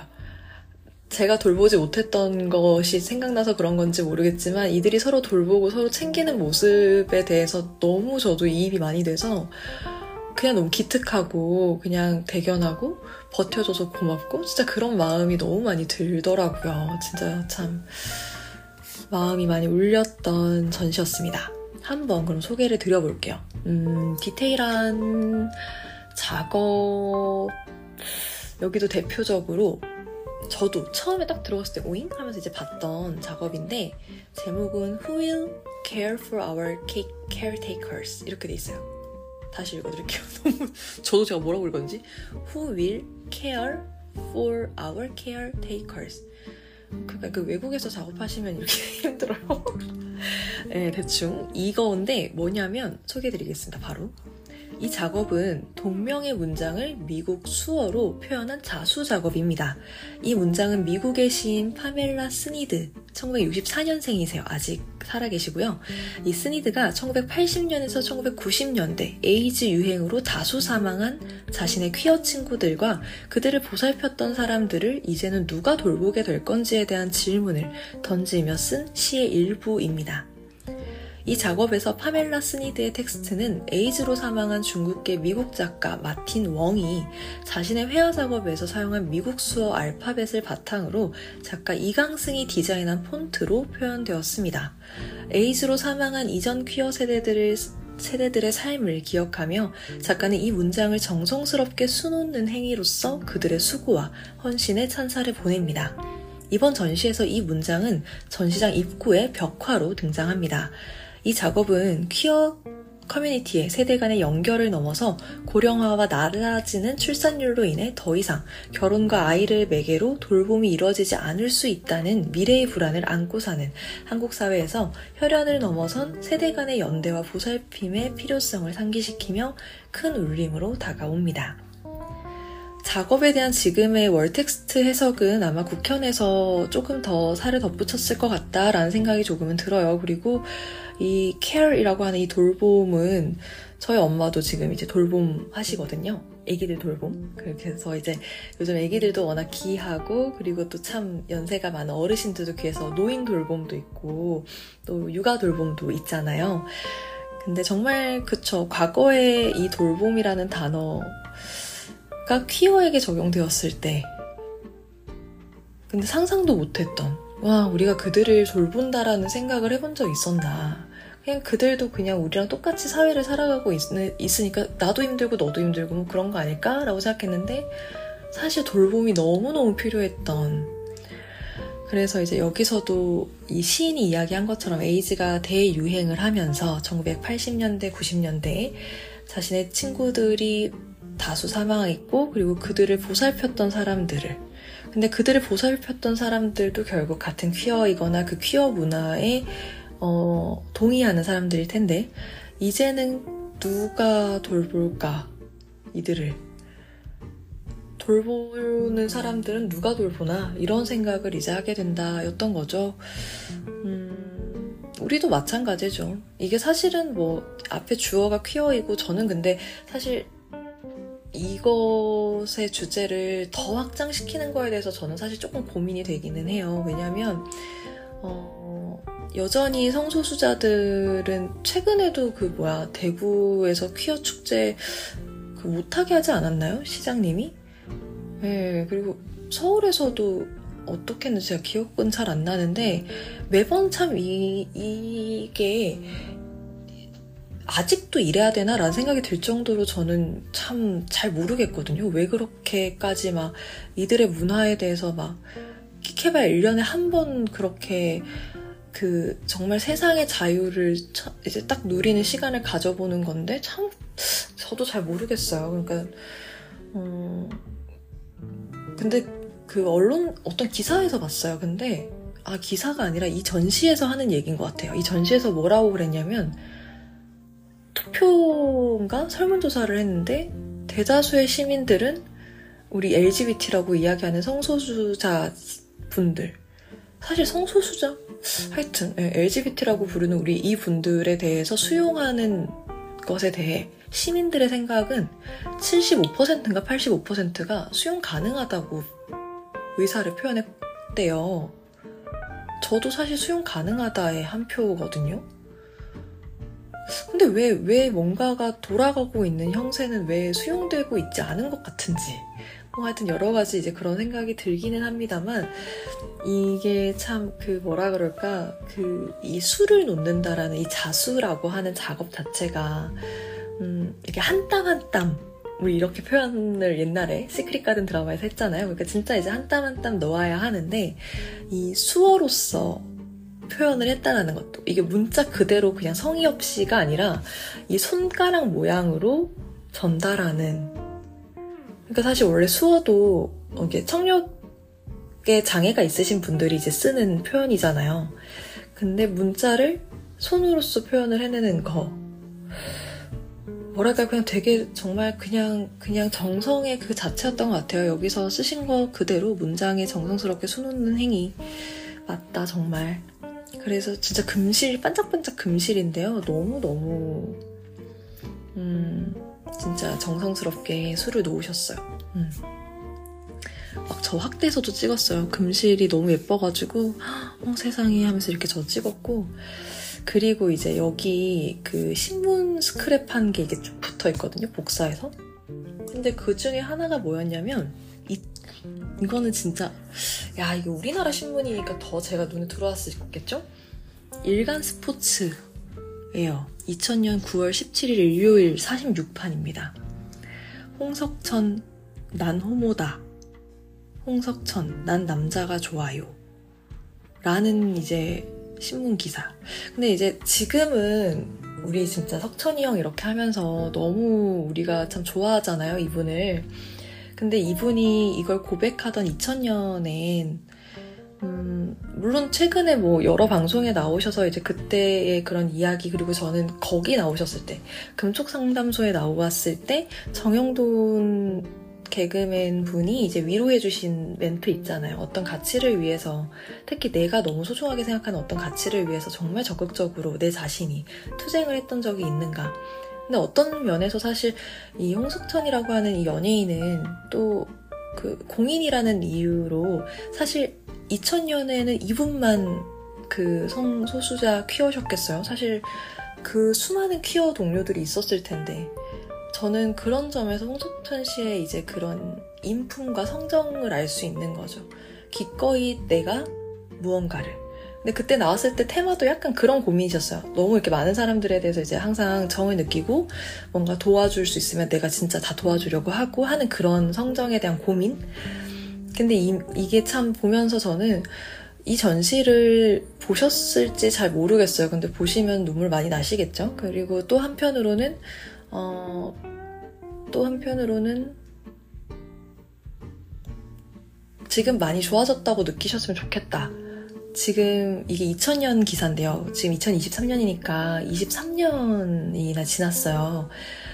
어, 용석천이라고 하는 이 연예인분이 느끼시기에 2000년의 자신의 삶, 자신의 주변 분위기, 그리고 지금 본인의 삶, 자기 주변의 분위기를 비교했을 때 나 그래도 2000년에 고백하길 진짜 잘했다. 그리고 지금 그래도 그때보다 조금은 더 나아졌다. 이렇게 생각하실 수 있는 사회라면 저는 정말 고마울 것 같아요. 그 생각을 해주신 것에 대해서. 네, 저는 사실 뭐 하나 한 거 없이 그냥 저는 그 시간을 그냥 보내온 사람이지만, 음, 뭐랄까, 아, 되게 중요하구나. 그런 생각을 바꾸고 조금씩 뭔가 한 명한 한 명이 뭔가 분위기를 만들어내는 게 참 중요하구나. 이것도 그 일전에 제가 또 여전히 제 팟캐스트의 1등을 달리고 있는 어디 갔어? 갑자기 또 생각이 안 나네요. 우리 그 어? 갑자기 진짜 생각이 안 나네요. 그 쇼펜하우어. 아, 네, 네. 쇼펜하우어가 이야기한 것처럼 개인이 뭔가 영향을 미치는 것에 그 공명이 울린다고 하거든요. 정말 그거가 저마다의 그 관람객들을 보는데 다 공명 막. 진짜 그걸 보러 온 그냥 일반 이성 커플들도 있었고요. 저처럼 그냥 저 아는 언니랑 같이 가서 보는 사람들도 있었고, 혼자 와서 보는 사람도 있었는데, 누구 하나 거기 있는 작업에 집중을 안 하는 사람이 진짜 없었어요. 보면서 전부 다 막, 아, 너무 많이 생각들을 하고 계시는 게 느껴져서, 근데 이랬는데 1등 안 하시면 어떡해. 나 너, 너무 속상할 것 같긴 하다. 약간, 그리고 약간 민망할 것 같아요. 1등 안 하시면. 네, 그래서 한국 고유의 동성애 역사 연구라고 해서 이제 어, 한국 동성애 연구자이자 단편 동성애 소설가인 최재용 씨가 이제 동성애 동양 동성애 구독자들을 대상으로 1990년부터 아시아, 호주, 북미 중심 지역으로 발간되고 있던 월간 잡지 오, 더 패스포트 에 한국 동성애 단편 소설은 물론 남사단과 화랑도 등 한국 고유의 동성애 역사에 대한 글을 발표해서 동양 동성애 단체에 많은 관심을 끌었다라고 합니다. 알렉산더의 장미 이렇게 해서 진선미 사모님 언제라도 찾아주세요. 이렇게. 아 세상에. 근데 또 되게 또 키치하게 써주셨네요. 예. 그쵸. 화랑도도 유명하고 우리 그 또 우리 그 동성애 를 가지고 있으셨던 임금 왕도 되게 많고 그 우리 쌍화점 영화도 약간 그렇게 그 내용 있잖아요. 공민왕과 자제위의 이제 관계 뭐라든지 사실 들춰보면은 역사가 있어요. 역사가 있는데 사실 그 역사만을 단독으로 우리가 다루고 그 문화를 주목하지 않아 않았네요. 않았던 것 같아요. 최근에 젠더에 관심을 갖고 있지만 그렇다고 퀴어로까지 확산되지 않고 그냥 젠더의 경계만 해체하는 정도? 아, 좀 더 용감했으면 좋겠다. 학계에 계신 선생님들이 조금 더 용기 내주셨으면 좋겠다. 근데 어쩌면 또 이게 또 시대, 세대 차일까? 뭐 이런 생각도 들기는 하는데 잘 모르겠어요. 저희는 선생님들의 생각은 진짜 잘 모르겠으니까. 그냥 저는 도제식으로 배웠기 때문에 선생님들이 말씀하시면 네! 이렇게 하는 편인데 저는 제가 저의 생각들을 조금 더 잘 다져놓고 조금 더 제가 큰 다음에 어, 정말 좀 미술사에서 지금 이강승 작가님과 같은 분들의 작업이 조금 더 주목받을 수 있도록 그리고 이강승 작가님이 또 하시기 어려울 만한 좀 예시대로 거슬러 올라가는 작업들까지도 한번 잘 찾아보는 일들을 저도 해야겠다 할 수 있는 것들을 찾아서 이런 생각을 하게 됩니다. 음, 여러 가지 아카이브 전시예요, 사실은. 아카이브 전시고 수화를 금실로 예쁘게 수놓은 것들. 아, 이런 영어도 있었습니다. What didn't you do to bury me? 어, 이거 무슨 영어지? 비, 어?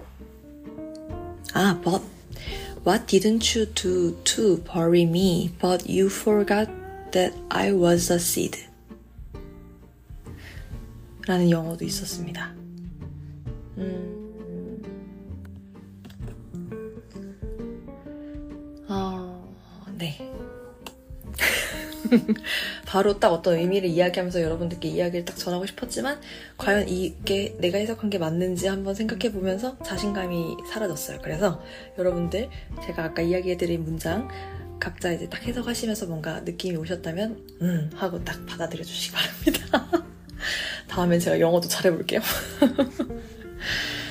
어, 그런 저런 문장들이 참 많고요. 그리고 아, 여기 이제 제가 진짜 마음이 찌릿찌릿했던 게 이거 작업, 춤 작업이었어요. 춤 작업이었는데, 춤 작업에 대한 소개가, 뿌잉, 없네.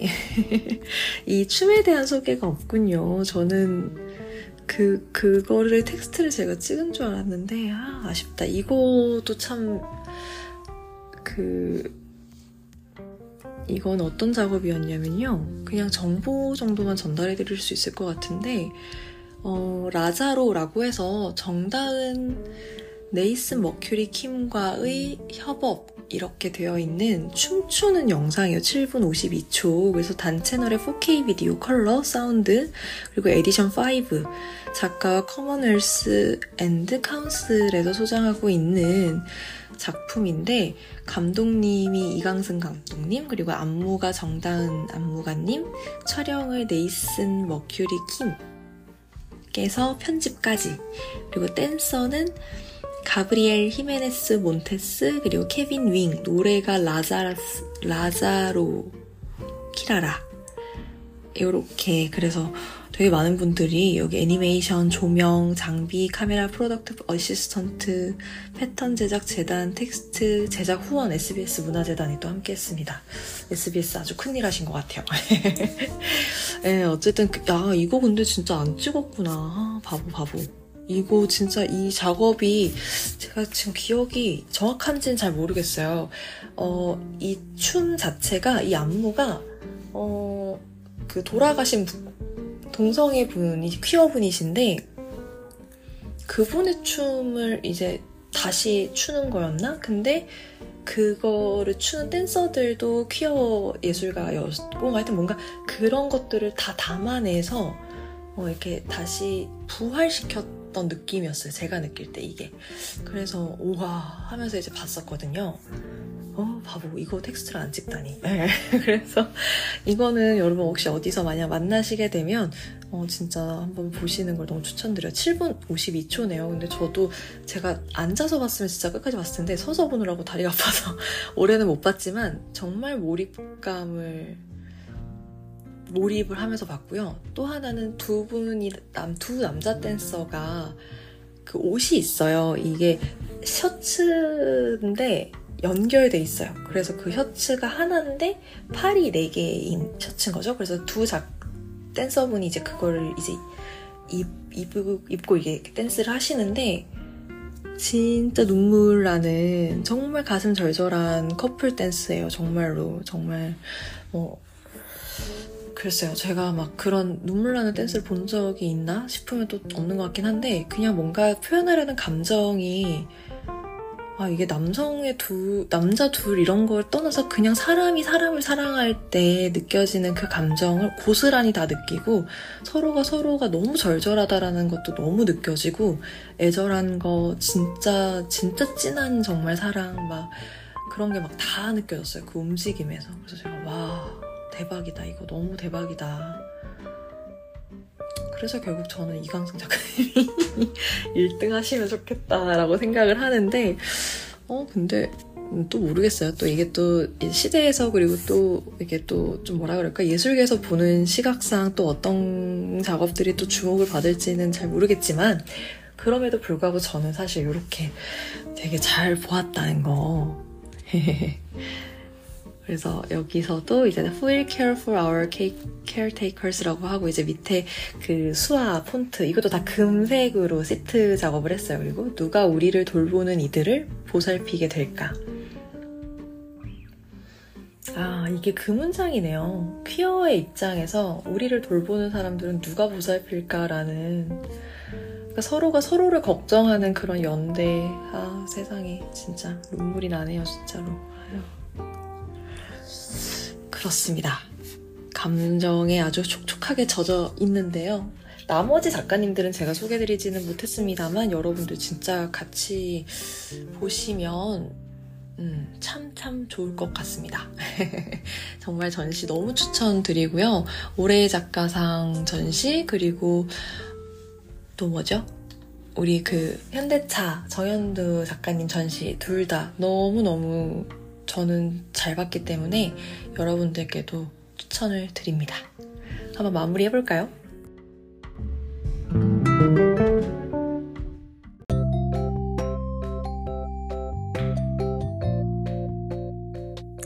사실 이제 솔직하게 고백을 하자면 제가 지금 이 녹음이 음, 어제 어제가 아니라 그저께 낮에 녹음을 하다 멈추고 그리고 이틀 뒤에 다시 이제 뒷부분을 연결해서 하는 중인데요.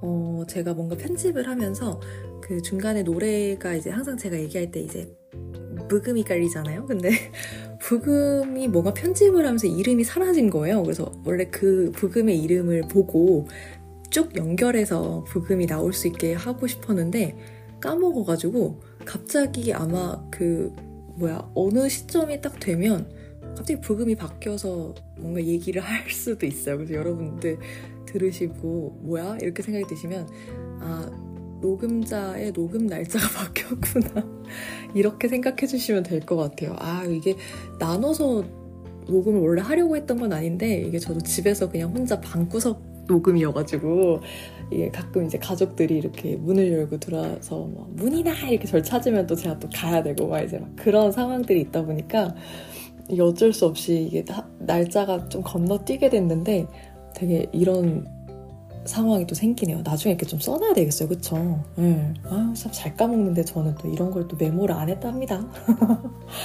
네, 그러면 올해의 작가상 전시 소개해드렸고 그리고 MMCA의 그 현대차 전시 정현두 작가님 그리고 아마 원래 intro에 제가 프로젝트 그 뭐지 그 해시태그 2023도 소개해드리겠다고 했을 거예요. 근데 아, 이 프로젝트 해시태그 2023은 제가 어떤 소개를 해드리자니 뭔가 그냥 어, 앞에 제가 전달했던 분위기랑 사실 요거는 약간 좀 느낌이 달라요. 그래서 좀 귀염귀염한 그리고 좀 젊은 친구들.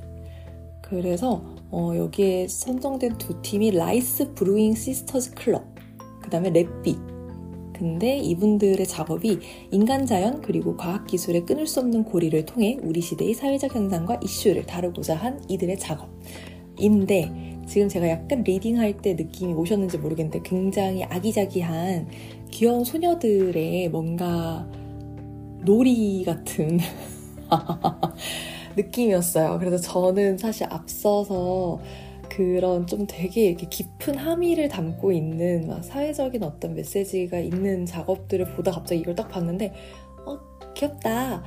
근데 와, 어떻게 이거를 뭔가 뭐 어떻게 생각해야 되지? 이런 생각이 조금 들었던. 근데 사실 개인적으로 저는 이런 창 이게 그거래요.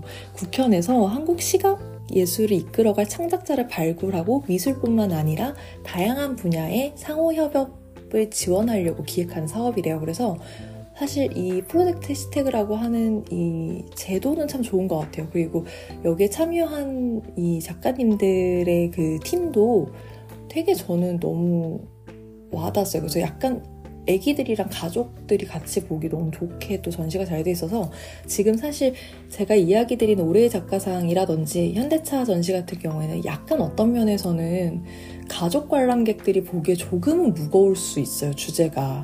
근데 프로젝트 해시태그로 올라가시면 애기들이 너무 좋아할 가족 관람객들이 보기에는 너무 좋은 전시이기 때문에 어, 이것도 사실 이 나름대로 전시가 의미가 분명히 있습니다. 그래서 혹시 약간 그런 밝고 근데 또 약간 사회적인 이슈를 안 다루진 않아요. 그래서 다루고 있기 때문에 어, 지금 오늘 제가 소개해드린 전시들이 아 사실 나는 좀 부담스럽다. 뭐 이렇게 생각이 드시는 분이 있으시다면 저는 오늘 못 소개드렸지만 국현 서울관의 전시 어마어마하게 많이 하는 거 아시죠, 여러분? 그러니까 꼭 운동화 신고 가셔서 네, 전시 보시고 그리고 프로젝트 해시태그도 조금 밝고 뭔가 귀엽고 아기자기한 전시가 보시고 싶다 하면은 저는 추천드립니다. 특히 가족 관람객으로 어, 애기들이랑 같이 가실 분들 계시다면 어, 어린이 전시가 아닌데도 어린이 전시처럼 아이들도 충분히 공감하고 볼 수 있게 잘 그 DP를 해두었어요. 그래서 추천을 드립니다. 오늘 소개해드린 두 전시 어떠셨을지 모르겠어요. 여러분들께는 새로운 얘기였을지 저처럼 저도 이게 참 새로웠는데 아니면 원래 알고 있던 얘기였었는지 여러분들은 이 주제들에 대해서 어떻게 생각하시는지 많은 것들이 궁금해지는 밤입니다. 전. 그래서 어, 오늘 저는 국립현대미술관 서울관에 대한 전시 소개를 여기서 마치도록 하겠고요. 그리고 다음에 여러분들을 뵐 때는 고민하고 있습니다. 전시 리뷰로 올지 아니면 이동주 선생님의 책으로 찾아올지 고민하고 있는데 어, 아마도 이동주 선생님 책으로 여러분들께 인사드리지 않을까 싶어요. 너무 오랫동안 조선시대와 떨어져 있었어요. 조선시대 전공자요 라고 말은 계속 하면서 조선시대 컨텐츠를 여러분들께 안, 소개를 안 드린 지 너무 오래됐더라고요. 그래서 그걸로 돌아왔다가 또 중간에 제가 일본 갔다 왔던 얘기 또 썰 풀면서 어, 또 만남을 기대해 보는 걸로. 아니, 여러분들이 기대해 주시는 걸로. 저는 늘 항상 기대해요. 업로드 되는 날 되게 긴장하고 막 신나고 설레고 막 그러거든요. 그래서 여러분들도 제 업로드를 설레시면서 기다려 주시면 참 좋겠다. 이렇게 생각을 합니다. 어찌됐든, 근데 꼭 그러지 않으셔도 괜찮아요. 그리고 오늘 것도 혹시 재미없으셨다? 그러면 다음을 또 기대해 주세요. 지금까지 문인이었습니다. 감사합니다.